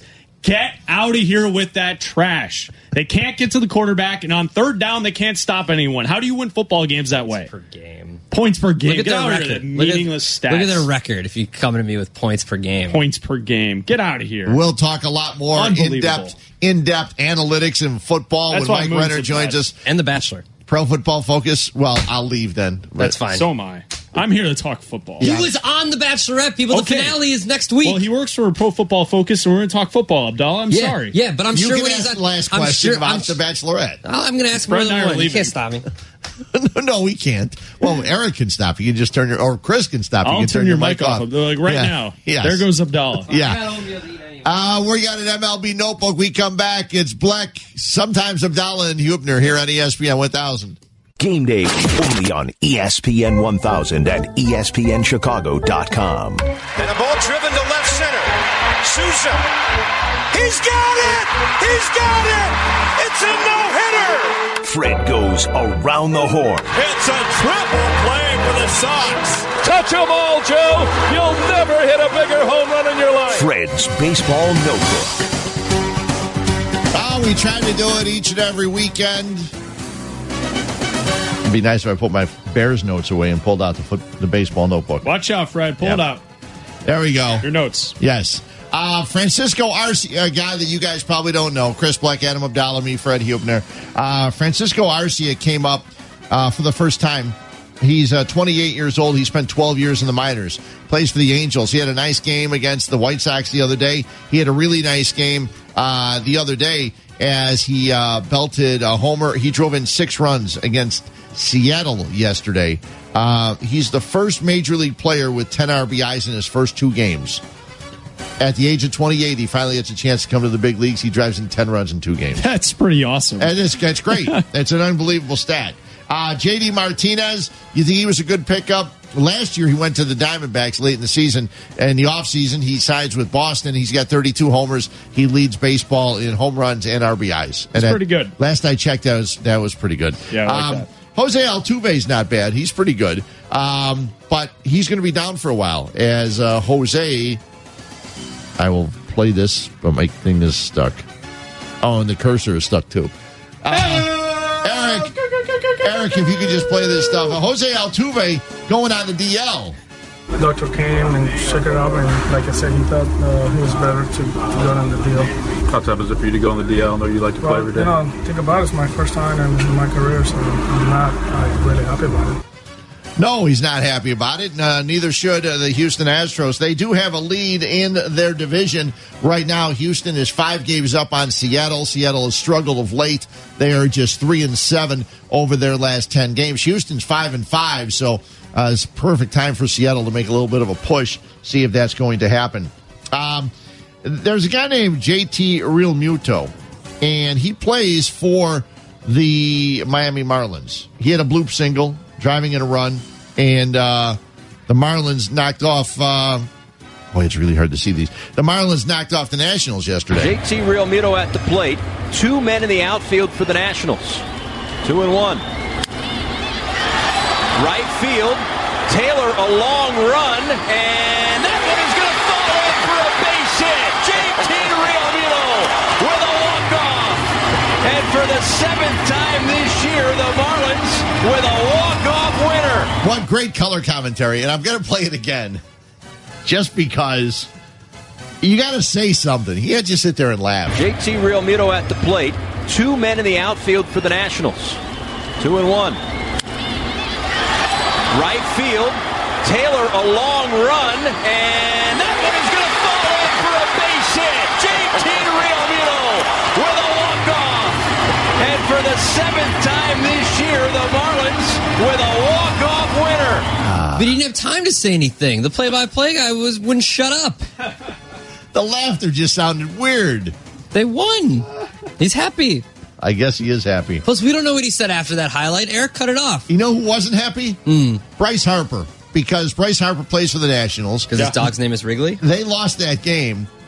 But Bryce Harper said after the game, if that guy was on our side, it wouldn't have happened. Yep. He has lobbied the Nationals to go on out and get some more players. And uh, they haven't really gone and done it uh, for the stretch run, so he's not really happy about that. So every time he makes a comment like that, do you think that adds to the fact that he's going to leave in the offseason? Yeah, because gonna yeah. during the All Star break, he wins the home run derby, and everyone's talking about how oh he's going to stay. This is his home. He's gonna leave. Look at the fans; they love Bryce Harper. He loves him back. Chris, Um, his, his dog's name is Wrigley. He's going to be a Cub. I know his numbers are down this year, but Fred, did you know that he's tied for second in the National League for home runs? Bryce Harper? I did not. I did not realize that. Yeah. So I mean, his numbers are down, but it, at the end of the year, if you just look at home runs and, and the power numbers, they're there for Bryce Harper. So Well, yeah. does he leave? Yeah, I think he does. Wait, If you're the Nationals, do you trade him and try and get something back for him? Um. Yeah, I would.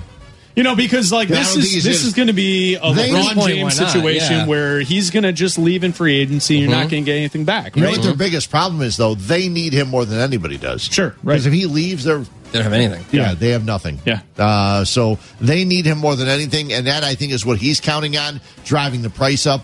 I don't know what the price. He he thinks he's going to get a ten or twelve year deal. I don't think that's going to happen.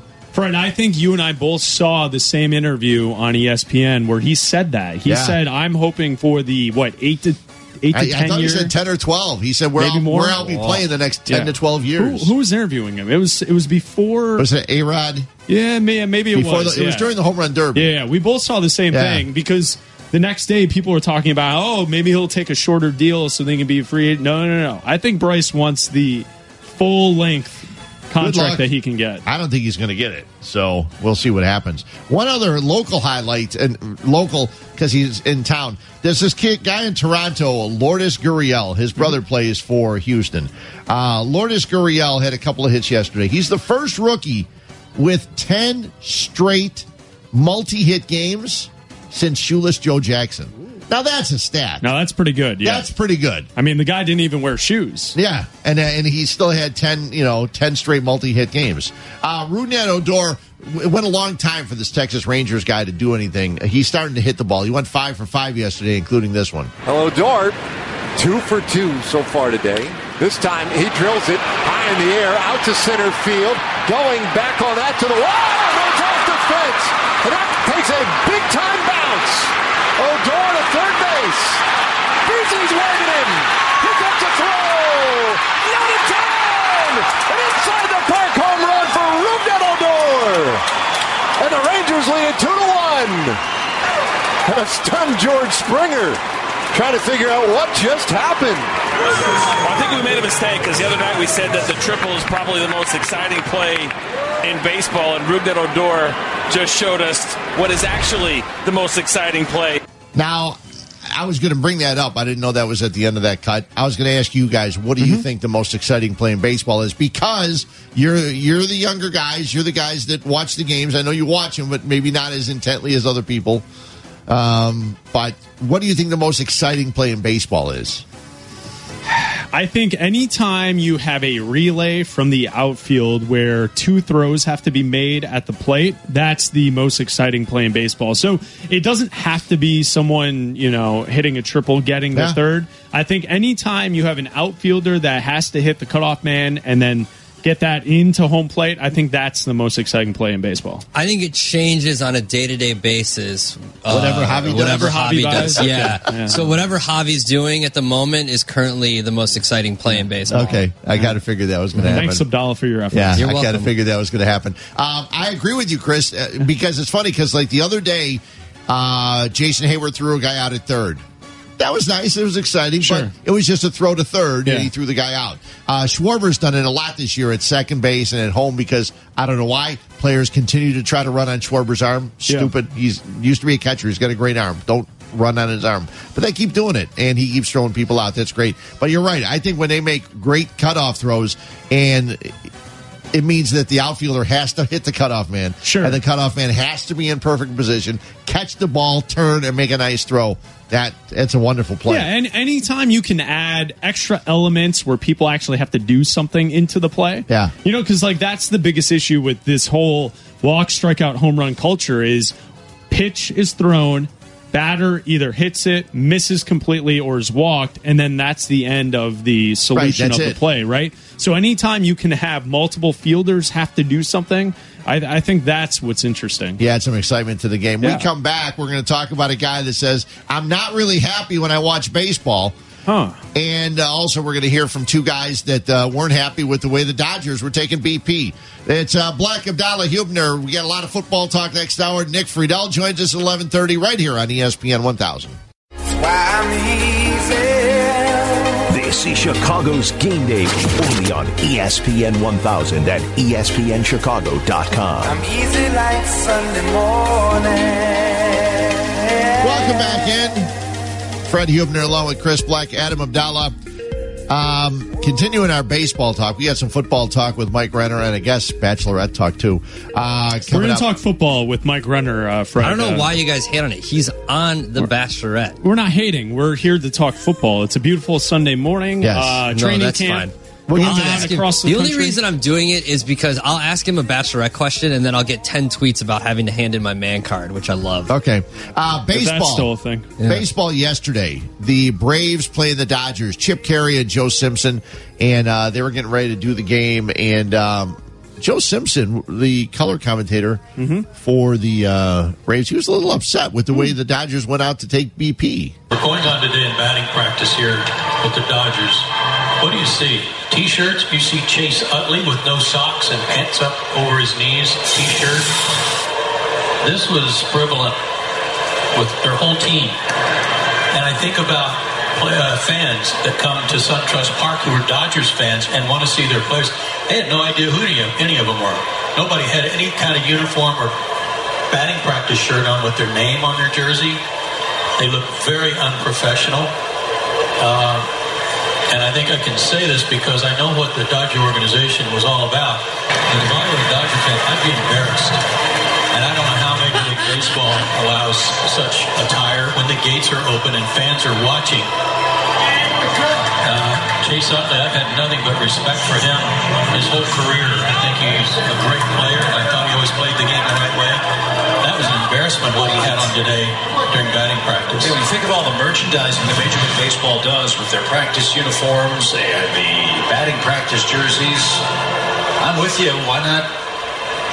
Well, it's called a uniform for a reason. Well, and there are batting practice shirts to wear with your names on them.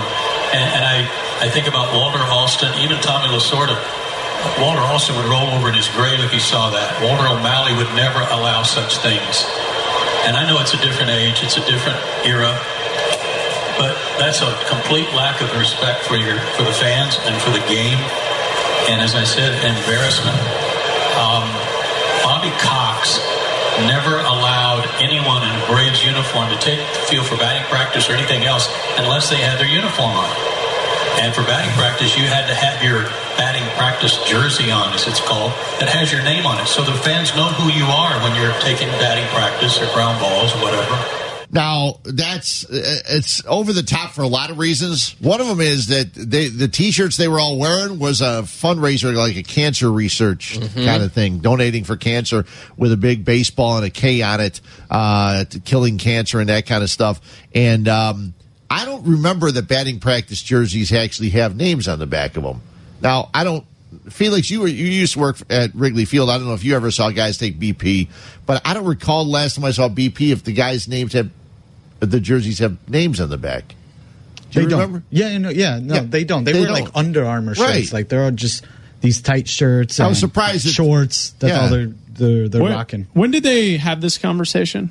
Yesterday. Yeah, where, during. Where, Uh, I guess it was during the game. That was during the game. Yeah. Oh, during the sport that they're calling. That's Yeah. what they were doing. Yeah. Wait, did you? We all heard the audio, right? Where, where here- was the play-by-play? What was happening think- on the field? I think we pulled that out. There was one bunt in there that I did pull out, but Oh, it was okay. like, I'm not kidding. It was like four seconds. Well, The here's the them. deal uh, with these young millennials and the Generation Z taking over baseball, and and you know, here's the thing: they're on their phones. They have no respect for the older generation. And all. Wait, hold on. It, uh, Chase Utley is uh, 39. Yeah, he's an old guy. Oh, he's about to turn 40. Right. Oh, wow. This young millennial has no respect. This Chase Utley character plays in in baseball for many years. He's f- almost 40 years old. My He was- favorite he part was is that- drafted in 1997. No respect, this Chase Utley. My favorite part is, is when the old man said, because I'm just going to refer to him as the old man. When the old man said, I thought he respected the game. Yeah. Sure. Okay, guy. Get the blank Now, out of see, here with All this. right. I Is do- this serious? I do have to stand up and say that years ago I was the old guy. Um, during the home run derby when Ken Griffey wore his hat backwards? Yeah, it was only the coolest moment baseball had in the entire Mhm. 90s. Yeah, I know. I was the guy that was upset about that. All right. Now, now, now they don't wear hats usually. No, for the home run derby, they just go on out there. Or, or what did uh didn't Bryce Harper have like a, a bandana on? Yep. Yeah, he had a with the bandana band- on. yeah. Yeah, yeah. So now it doesn't matter. It, I mean, it's- think of the children, guys. I mean, it's if, if a kid goes to the ballpark on a hot summer day and sees his favorite baseball Wearing player shorts. without the name, his name on his back, unbelievable. how will he know? Yeah. Little, How will he know what Chase Utley? Who is Chase Utley? little Timmy's going to look up from his device and say, Who's this guy in the box? How how Dad is is that a baseball player taking batting practice because he's wearing shorts and baseball players shouldn't, shouldn't wear shorts. No, Timmy, he got here early enough so he could take BP before the real athletes come out on the field. So stupid. Yeah, that was not good. Good, Uh, Fred, good luck with your uh, sport there. I'll be eager to Whatever, s- whatever I'll- your sport's trying to do with that. I'll be eager to see if Chip Caray and or Joe Simpson have any retraction or and you guys can talk about it maybe tomorrow because um, Wait, that was Chip Caray? well Chip Caray was the guy doing the game with him. Did It wasn't Chip Caray doing all the talking. Well, he- he Okay. doubled down, though. Yeah, he did double down once. He agreed Yeah, with him He agreed. Talking about how that uh, you know they usually have the names on the back of their back batting practice. Yeah, uh, I'm going to get to my Pete Rose thing. I know I, I just blew it. I, I've been saying Sure, it all can we day do it long. next? It's an old guy, uh, a, a, a Hall of Fame wannabe. Yeah, we'll do it next before we great. get to Wannabe. before we get to uh, Mike Renner from Pro Football Focus to talk football. We'll talk some baseball first. Abdallah Black Huebner here on ESPN. What the See Chicago's game day only on ESPN 1000 at ESPNChicago.com. Uh, welcome back in. Fred Huebner along with Chris Black, Adam Abdallah. We're going to talk some football with Mike Renner of Pro Football Focus in a couple of minutes. Uh, Cole Hamels, in case you missed it, starting on Wednesday. That means that Tyler Chatwood goes to the bullpen. He'll be available on Tuesday. White Sox got a win last night coming from coming from behind. Carlos Rodon takes the bump this afternoon at uh, a little after one o'clock. Cubs. Kyle Hendricks goes tonight trying to salvage a game in St. Louis uh, later on this evening. Now, Pete Rose sounds off on baseball again. Rose says, I'm not really happy when I watch baseball. This is Bob Nightingale's article in uh, the USA Today uh, yesterday. Says here, uh, I'm going to argue with baseball until the day I die that, ba- that the baseball is juiced. I don't care what anybody says. I saw Bryce Harper break his bat and hit a ball 420 feet in New York. That just doesn't happen. You get tired. Chris, you and I have talked about this. Mm-hmm. You get tired of watching the highlights on MLB or on ESPN and every hit's a home run. Yeah. And he's right about that. He's exactly right. And they do say the ball's not juiced and it just keeps flying out of the ballpark. Now, Rose continues. He says, I'm not really happy when I watch baseball. Fundamentally, the way it's played, it seems like back in the 70s and 80s, we worked on fundamentals. We spent a lot of time on the little things in the minor leagues than uh, they do today because there are 30 teams. They're going to hurry up to the big leagues. Too many guys just sit around waiting for a two run or a three run homer. The teams that put the ball in play go to the World Series. Houston won the World Series. They put the ball in play a lot. Boston puts the ball in play a lot. That's why I like Boston right now better than the Yankees. They got potential batting champions and they have potential home run champions. The Yankees have potential home run champions, but no guys that get on base. Um, there currently are three teams on a pace to win at least 100 games this season. This is not Rose talking. This is just stats. Uh, three projected to lose 100 and 12 teams already at least 13 games back in their respective divisions. And here's Pete Rose actually says something that I've mentioned here a couple weeks ago.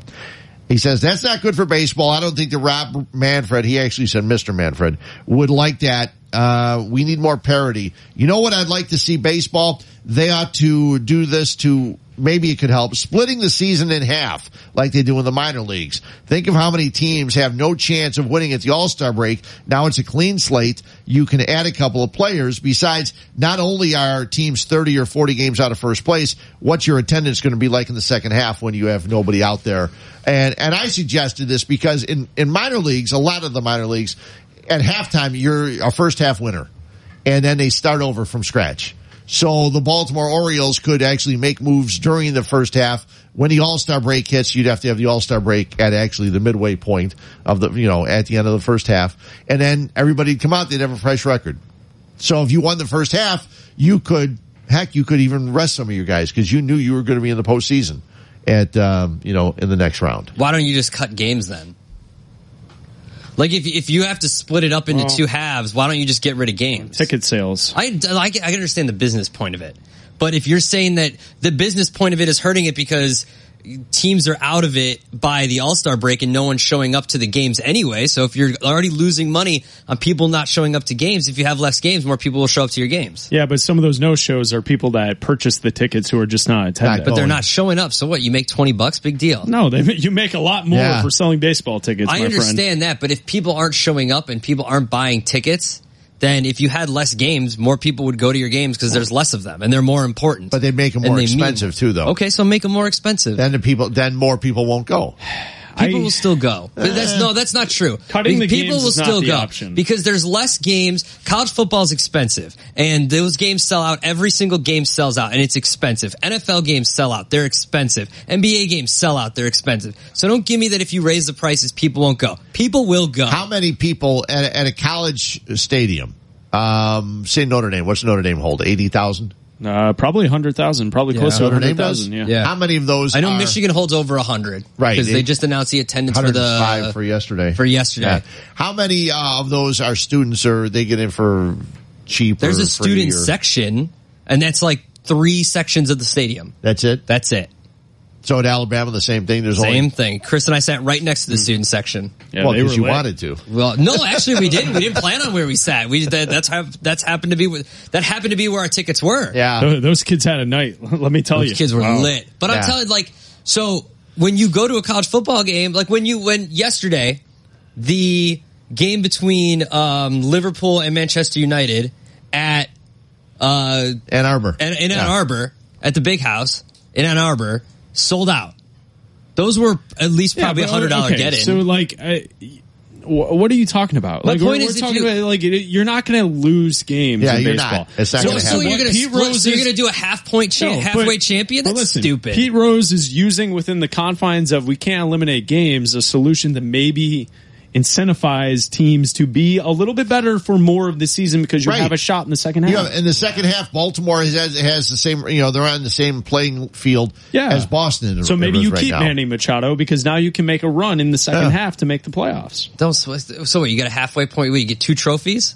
Maybe why not? No, the teams, playoffs, the teams that qualify playoffs, for the yeah. playoffs. Right. Say you win the division twice, then you get a bye when it comes to What's the so playoffs. tough to understand with this? It's because it's stupid. You- You're stupid. No, it's what are you stupid. doing? It's a dumb idea. Fred and I are trying to have a conversation And about I'm Pete trying to have a Rose, and you're conversation bringing up too. College football. Pete Rose is losing it, and he's come up with a dumb idea Oh, he for probably baseball. I don't know. but- I, you It's know a what? dumb idea. I think be, before they would cut games, they would play half season. You're going to award a playoff spot halfway through the season? Yeah, why not? yeah, Get the blank out of here. Yeah. What are you That's talking so about? dumb. they could do it.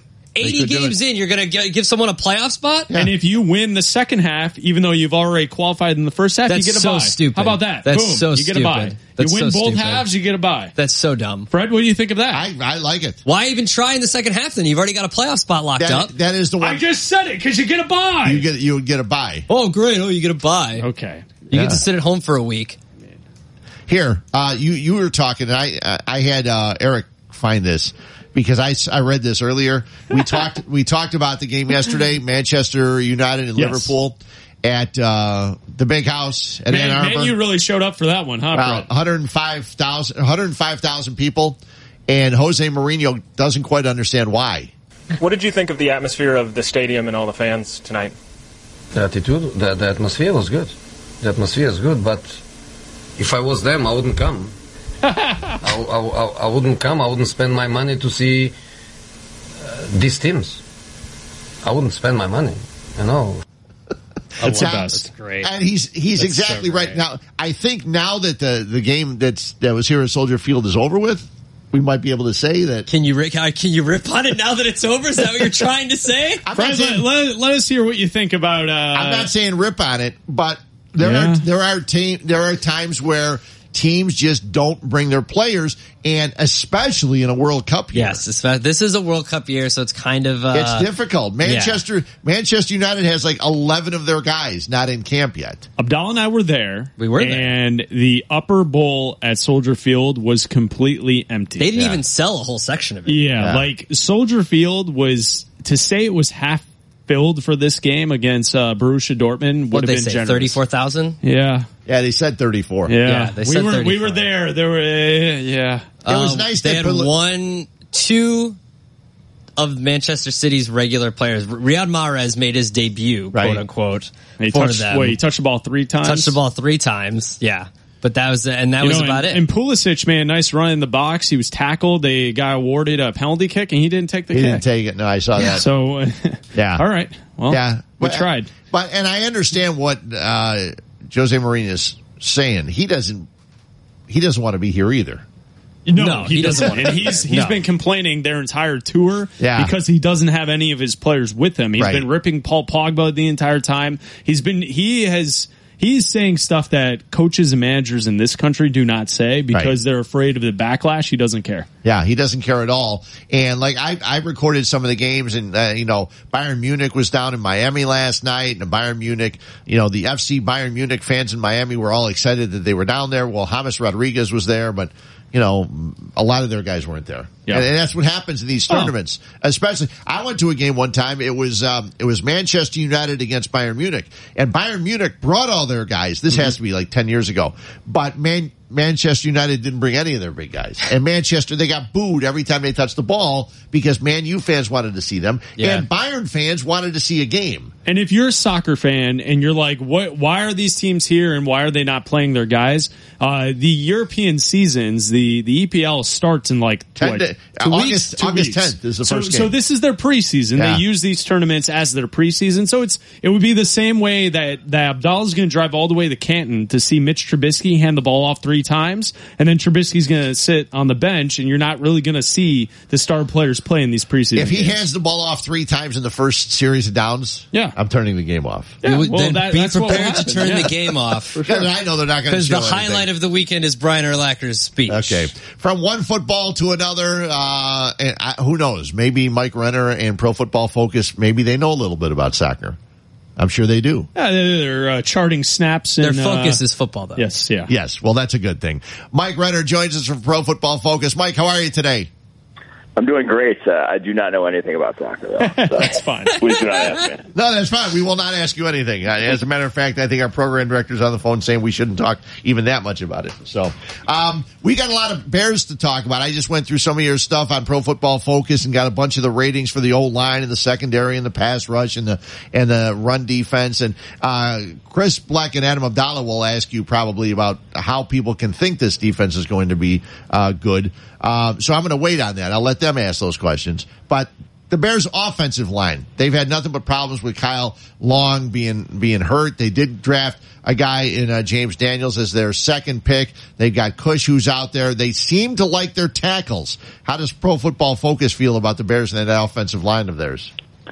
Yeah, we think it's solid. Uh, the biggest thing is they don't really have any liabilities anywhere. The tackles, while they're not great, uh, Leno and Massie, they're competent. They're good enough, and you can get by with tackles like that. So we think it's a, a good enough offensive line that it shouldn't be hindering, you know, Mitch Trubisky's uh, you know, development in any way. And I really like their interior. We love Cody Whitehair coming out. He's been fantastic for them. It took a little bit of a step back last year, but I think he'll bounce back this year. And if Kyle Long's healthy, he's one of the best guards in the NFL. So they'll have a strong enough offensive line to have a good run game, and like I said, it'll be good enough in pass protection not to hold back, you know, Mitch Trubisky. So if we're going to talk about Mitch Trubisky, if you take into account what you saw last year from him, from his development from year one to year two, what do you expect from Trubisky going into this season?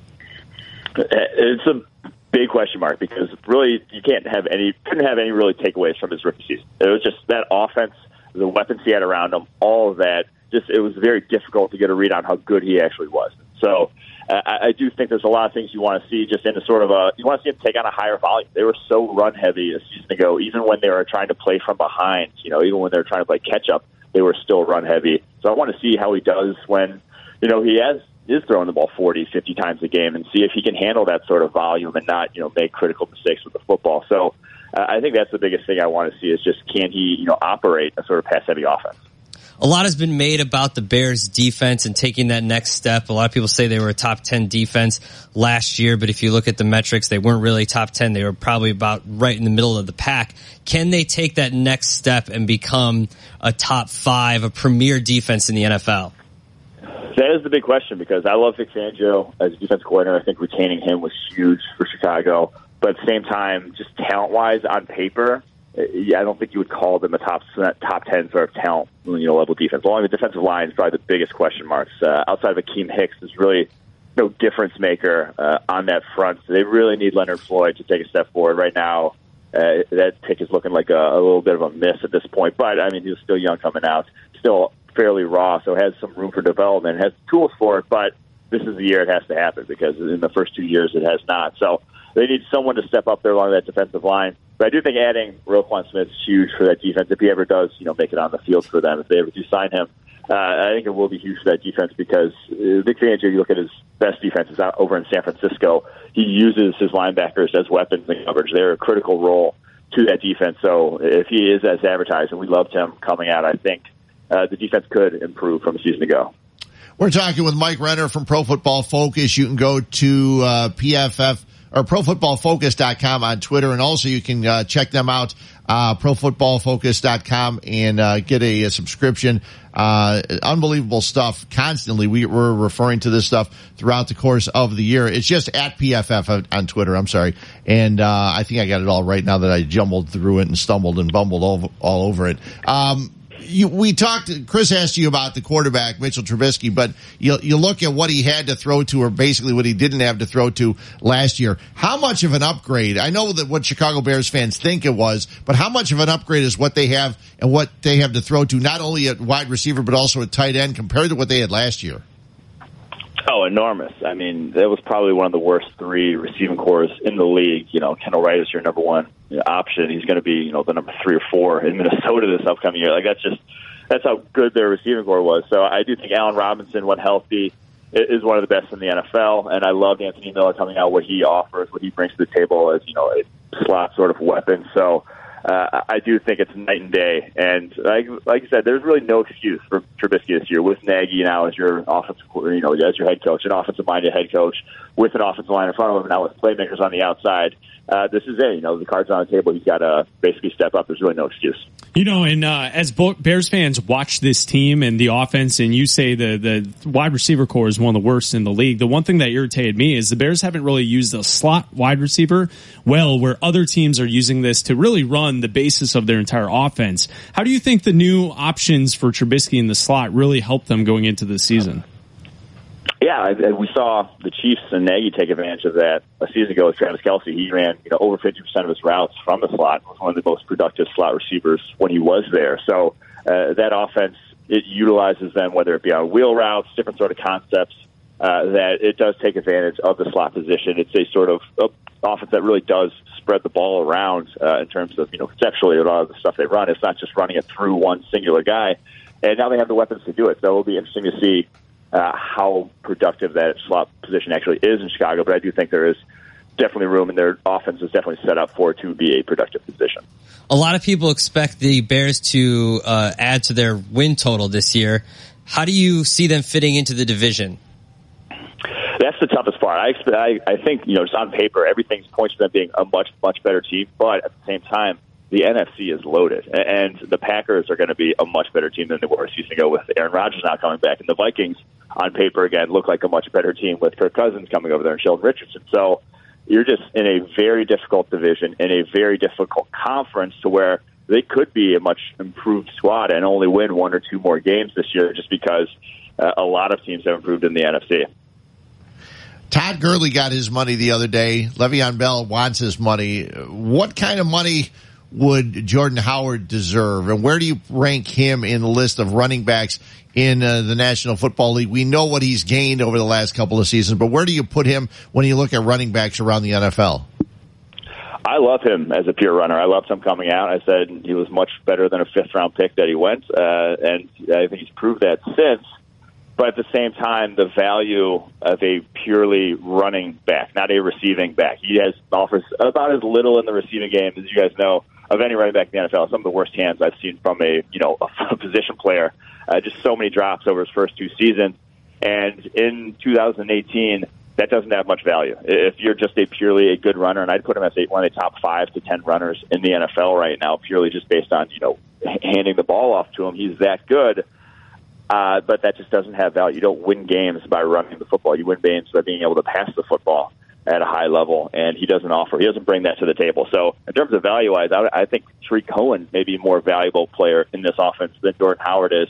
So, uh, in terms of big money contracts, I would not be willing to shell one out to Jordan Howard. You know, we all know how this works with playoff teams in the NFL. Each year there's a team that didn't make the playoffs that jumps up and it surprises everyone. Is there a team that you have your eyes on as we head into training camps and head into the preseason that you say that might be the team that jumps into the playoffs that no one's kind of seeing?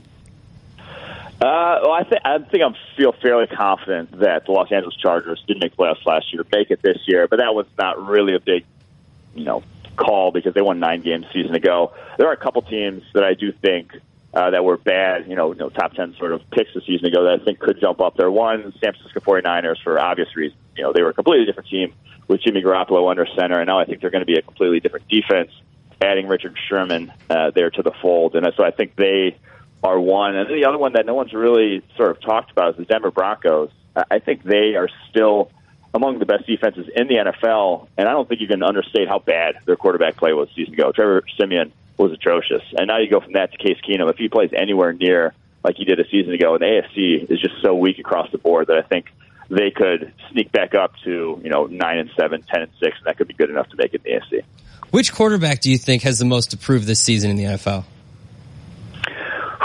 That's a good question. In terms of for like future contracts, or just in terms of his standing and you know the hierarchy of NFL quarterbacks? Uh, standing in this hierarchy of the NFL quarterbacks.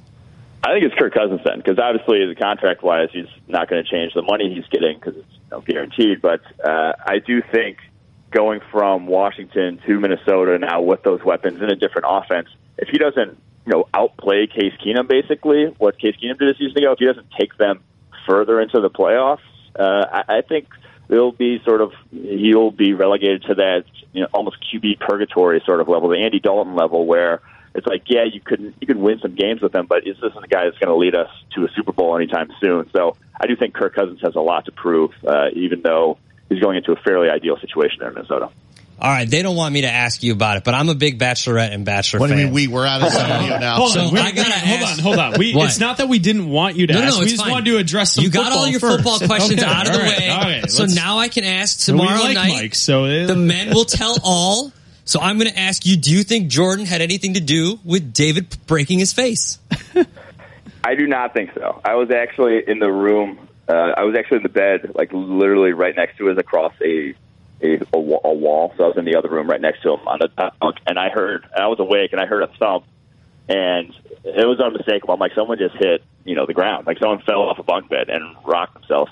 Uh, went over there, and he's shaking on the ground, bleeding. But Jordan was not in that room. Jordan was in the room on the other side of the house. So uh, I have I have no reason to believe Jordan was responsible. So, so Mike, tell us about this because uh, you're there for the filming. You're there for the whole process. Take us behind the scenes. What's it like to be on one of these shows? Uh, it was so much weirder than you'd ever expect. Things take just in filming in general took way longer than you'd ever think. So the first like rose ceremony where uh, it probably took it that just her handing out the roses was almost like an hour hour of time, and you're there. It's light out that first night when you're actually get done with the rose ceremony. It's like 9 a.m. So it was. Uh, it was just a weird experience all around. I can't really describe it unless you actually live through it. Yeah, right. Like, especially since you have to, like, do you guys have to uh, reshoot these conversations that you have, or is it all just off the cuff? And if everything goes well, then they use that, or is it like, oh, you guys didn't really uh, say what you needed to say here, so so re-say these lines and, and they'll they'll yeah they'll they'll ask you to re-say some stuff. They'll say they'll like ask you to verbatim say these words if you want, uh, but you don't have you know you never have to do anything. They won't make Right. you do anything, but yeah, and they'll like give you they'll put you on a couch and say hey talk about this, and so it's uh it's it's reality TV, but it's you know it's rea- it's reality in quotation marks. yeah, right, right. If you know, you don't have to tell us. But if you don't, who do you think uh, Becca picks?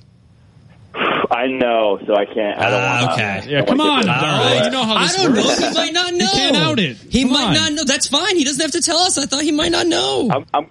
They're both good guys, so I'm friends with both of them. So whoever does win. I want to So, ask, uh, uh, Mike. I want to ask you one question, and that is: uh, Did you ever see the show Unreal with Constance Zimmer, which is basically? I have not. Okay, it's basically No. based on these kind of shows. Yeah, yeah, I've heard. Yeah, Yeah, I was just wondering how how close that show was to what exactly goes through it. But I've, uh, I've heard it is.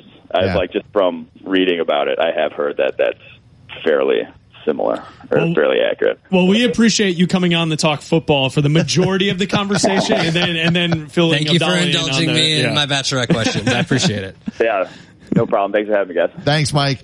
Mike Renner from uh, Pro Football Focus. Again, on Twitter, it's at PFF, or you can go to profootballfocus.com and uh, check out their stuff. You can get a subscription. They have awesome stuff. I wrote, I put a list together. They have the Bears offensive line ranked 13th, secondary 16th, pass rush 30th, run defense 9th.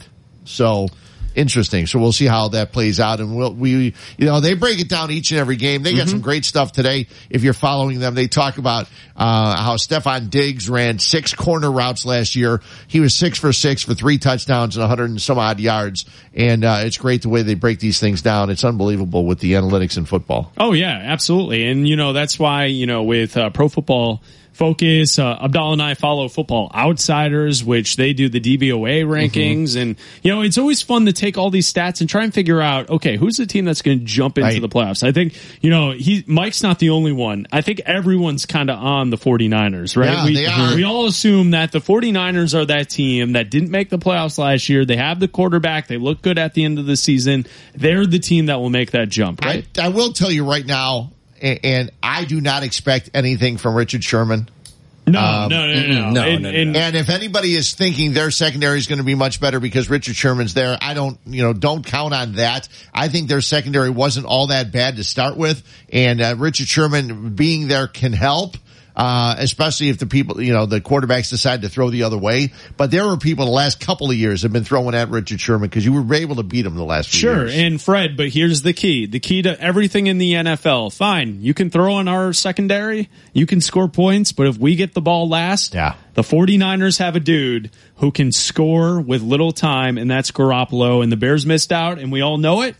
And that's what we're going to have to watch going Yeah. forward is that is Garoppolo an elite quarterback in the league? I think from what we've seen, it's all pointing that way. Yeah, he's pretty darn good. And uh, they're starting to give him some weapons, so that'll be interesting. We come back, we get a chance to talk with our weapon, our secret weapon, Nick Friedell. You know, talking about guys who should be on the Bachelorette. I mean, do you know Nick and I submitted? years. No. We, we filled out a profile for Nick Oh, a couple man. years ago and it didn't get through. He'd be perfect. I wonder why. Does anybody else on that show in the history of that show have the laugh he has? No, no, No, shot. not at Not even no close, shot, right? Sparky. That's right. Uh, it's Black Abdallah Huebner. No more Bachelorette talk unless Nick's going to bring it up. We come back after this on ESPN 1000. almost the entire preseason. Buccaneers rookie by the via the 12th overall pick in this year's draft carted off the field today with a leg injury. It is not clear at this point, according to the team, how the injury happened or how much time he may miss. Golf Dustin Johnson in is among those tied for the lead at the Canadian Open.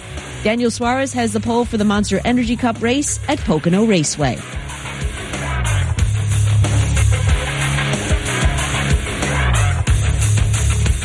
The Cubs and Cardinals, one of baseball's best rivalries, and they go head to head in St. Louis this weekend. Coverage begins tonight at 7 Eastern on ESPN Radio and on ESPN. Presented by Indeed. Please. This is Chicago's game day. I've made it a point to go try and see all the festivals that I've been missing in Chicago. Oh yeah, dude, it's summer. That means we gotta buy fireworks. There's always something going on. I think I may go hit the Old Town. Is it the Art Art Fair, Fest? Yeah. Street Fair?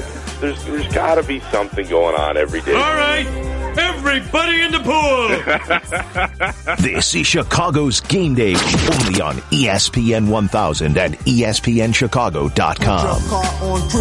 Ah, we can never get enough of our guy Nick Friedell, Chris Black, Adam Abdallah, Fred Huebner. Except right before the segment, I know I'm talking out of school. Black looked at me and said, "I don't want to talk to Nick." That's because he's a bad guy. Nick, can you, can you believe Chris is a bad guy. Can you believe Black would say something like that? Yes. yes. Of course. Of course. But I'm glad you're back, Freddie. They need you. They need you to balance. Power isn't all there without you is for that, that, that burst of of balance between the uh, the the big duo, my man Mr. Black and my man Mr. Abdallah. Well, it's, it's it's always fun sitting in with these guys. I'm learning something on a weekly basis. Do you know what what's, what's the name of the show we were talking about earlier, or the the game we were talking about? Overwatch. You know what Overwatch is? I've never heard of that in my life. Okay, then I I like you even more, Nick. But there you go. Yeah, it's it's a it's a video game that I guess people sit around and watch other people play. Oh, why would the hell would anybody want to do that? Well, Nick, there are people that enjoy watching the competition of esports. Yeah, ask ask some of the guys of the teams you cover. Well, oh, this is like Fortnite. Yeah, all like that Fortnite. Yeah. yeah, Yeah. yeah. Well, hey, to each their own. Everybody's got their own their own hobbies. I'm surprised you didn't have to write they a like Fortnite do. piece when you were in Vegas. No, thank God. I had to stand in the schmooze pit. I was telling you guys a few weeks ago. That's what that it's one called. came out well, though.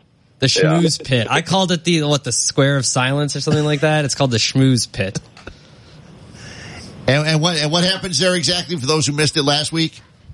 Thanks, so thanks for in the up. schmooze pit in Vegas, everybody stands and BSs for hours at a time, and the, the this because the entire league is out there now. Right. Ev- everybody is is just hanging out. The people that don't have jobs are looking for jobs. The people that do have jobs are trying to run away from this little area behind the basket in the Thomas and Mack Center. But there's a whole lot of a whole lot of BS going uh, in that in that little corner of the arena, and it is comical watching all the people go in and out for days at a time. Huh. It's kind of like the baseball winter meetings. People that are looking for jobs, they go down to the baseball winter meetings and the hang lobby. around. Yeah. Exact- exactly. Yeah. You know that because they used to have those in Orlando all the time. So next year, Yeah, I had to go a couple times. yeah, next year, believe it or not, Las Vegas gets the 2018 baseball winter meetings. So there's Oh going to be well, that, I, I volunteer myself for that one in case anybody needs some help. exactly. There's no doubt about that. They had them in Nashville a couple of years ago. So yeah, it- it's it's a good time. So so what? Uh, you know, I picked up my paper the other day, and I saw Denzel Valentine on the cover, and it talked about how uh, since the end of the season, his ranking with the Bulls has just dropped uh, precipitously because of everybody they've picked up. Uh, what do you expect from a Denzel Valentine as the Bulls are going forward with this guy? Uh, not much, Freddie. I mean, I had a I had a couple of friends of mine that were at the Drew League Yeah, I saw the video. last yeah last weekend in uh, in L.A. Uh, and for those that don't know, the Drew League is uh, like a pickup league in in Southern California in the L.A. area that's been going on for a lot of years, and a lot of pros come in and try to get some some run in and, and some work during the summer. And Denzel Valentine, it wasn't just my two buddies that saw it. He was awful. I mean, he was terrible. So he's got some work he's got to do uh, in the the next few months here to get ready for the season. But the reality is, uh, he just hasn't been very good uh, his first couple years since leaving Michigan State. Uh, and you know, the, this is a league where you've got to be pretty athletic and cover a lot of spots defensively, and you've got to be able to knock down open shots. Denzel Valentine is not very athletic, and he has not knocked down shots consistently. That is not a good combination, uh, especially for a Bulls team that's trying to to build its core with a young group that needs to space the floor. Well, Nick, uh, people were sending me videos from the Drew League of uh, Denzel just getting roasted on defense by dudes who aren't even in the league. I mean, his defensive side of the ball is going to be the problem, isn't it? I mean, he needs to make shots, but how can you play if you can't even stop guys who aren't even in the league? Chris, this is the issue this Bulls team is going to have, and I understand the optimism from fans with this group of of younger players like Markkanen and Carter and Jabari and LaVine. I, look, I got it. They're, on paper, they could be fun to watch. The reality in this new era of the NBA is if you're not knocking down shots at an extremely high level, you've got to be able to play some defense. and it's, this is this goes much deeper than Denzel Valentine, but he's obviously a part of it because the Bulls need to see what they've got in year three, and if it's any different than the first couple of years. But this Bulls team just it just does not feel like they're going to be able to defend much.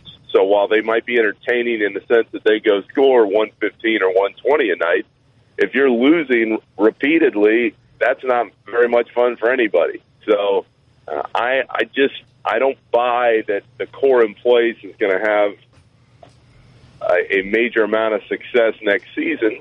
But I am waiting to see how it it plays out once it begins, and, and we'll see what happens over time. But you know, Va- Valentine on the roster along with Felicio and Payne, ay ay ay. I mean, those, those guys right there. That is that is not the the type of bench support you want to have uh, if you're Fred Hoiberg. So before Chris and I started the show at eight o'clock this morning, Chris asked me, "Is Nick even here? What is he even doing?" So Nick, are you even here? What have you been doing? I am in Geneseo, Illinois right now, my friend. The shout out to my man. Shout out to my man Lee Fluke, who is celebrating his 70th birthday party or birthday on Tuesday. But we had the big birthday party last night, and it was awesome to be in a small town because, as you guys know, I grew up in Orlando, and I have been living in Chicago now for about nine years. So to be able to come back to Geneseo uh, and roll down Main Street, go check out a few bars, and then hit the donut shop on the way out of town.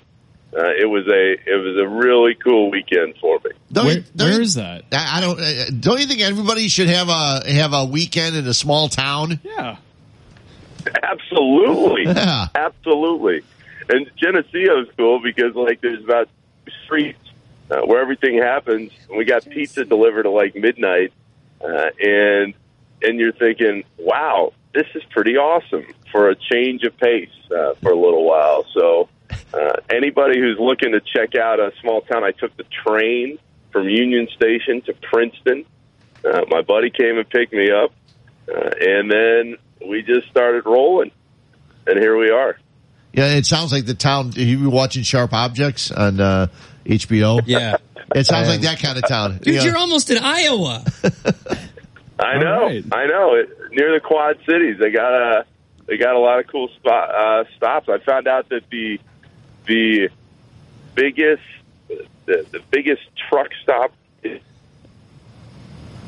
oh my god! miles away. Uh, there's a there's a casino in uh, Bettendorf, Iowa, that I convinced my uh, brother-in-law to split tens. Nick, Oh God, have you mentioned this on the air before? You've never you've never split tens ever. I don't think Ever, I've told the ever, splitting ten ever. story. Well, you know Abdallah, Oh. Nick. He uh, he says, "Why do we gamble if you're not going to gamble?" Did you Yeah. did you split Oh. Yeah, so we were so we were in. Vegas once, and uh, I had never played blackjack before, and so we started playing blackjack, and he was like split eights, and I was like, okay, split eights. Oh, seven, split sevens. I'm like, okay, split sevens. So I got two tens. I go split them, right? He was like, no. I go, but why? I have two tens. I could get two more tens. Yes. And so I. I, split. He goes, don't do it. So I split them, the and table. I got You won on both. I got a tw- I, well, I got a 21. I got another 10. So then I, so I go, I'm splitting them again. Let's do this. so, so I split them again. I won on all three. So a couple weeks ago, I'm in, I'm in uh, Bettendorf, Iowa for a funeral and it's the same weekend as the John Deere Classic. So the only hotel room we could get as a reasonable price is in the casino. So my brother-in-law is like, well, let's go, let's go gamble. I'm like, all right, let's go. So he'd never played blackjack before Okay. either. So he's sitting next to me. It's just him and I at a, at, at- at a table, and he does the same thing. Gets eights. I go split them. He splits them. He goes gets, and then he gets uh, tens. He goes, I should split them, and I go, all right. Yes, but never ever do it again. Uh-huh. Don't ever do this again. So he does it, and the same thing happens. He got a twenty-one, and then he hit uh he got another ten, split them, got another twenty-one, and then got an eighteen, and the dealer busted and he won on all of them. And I go, that was great. Never ever do it again.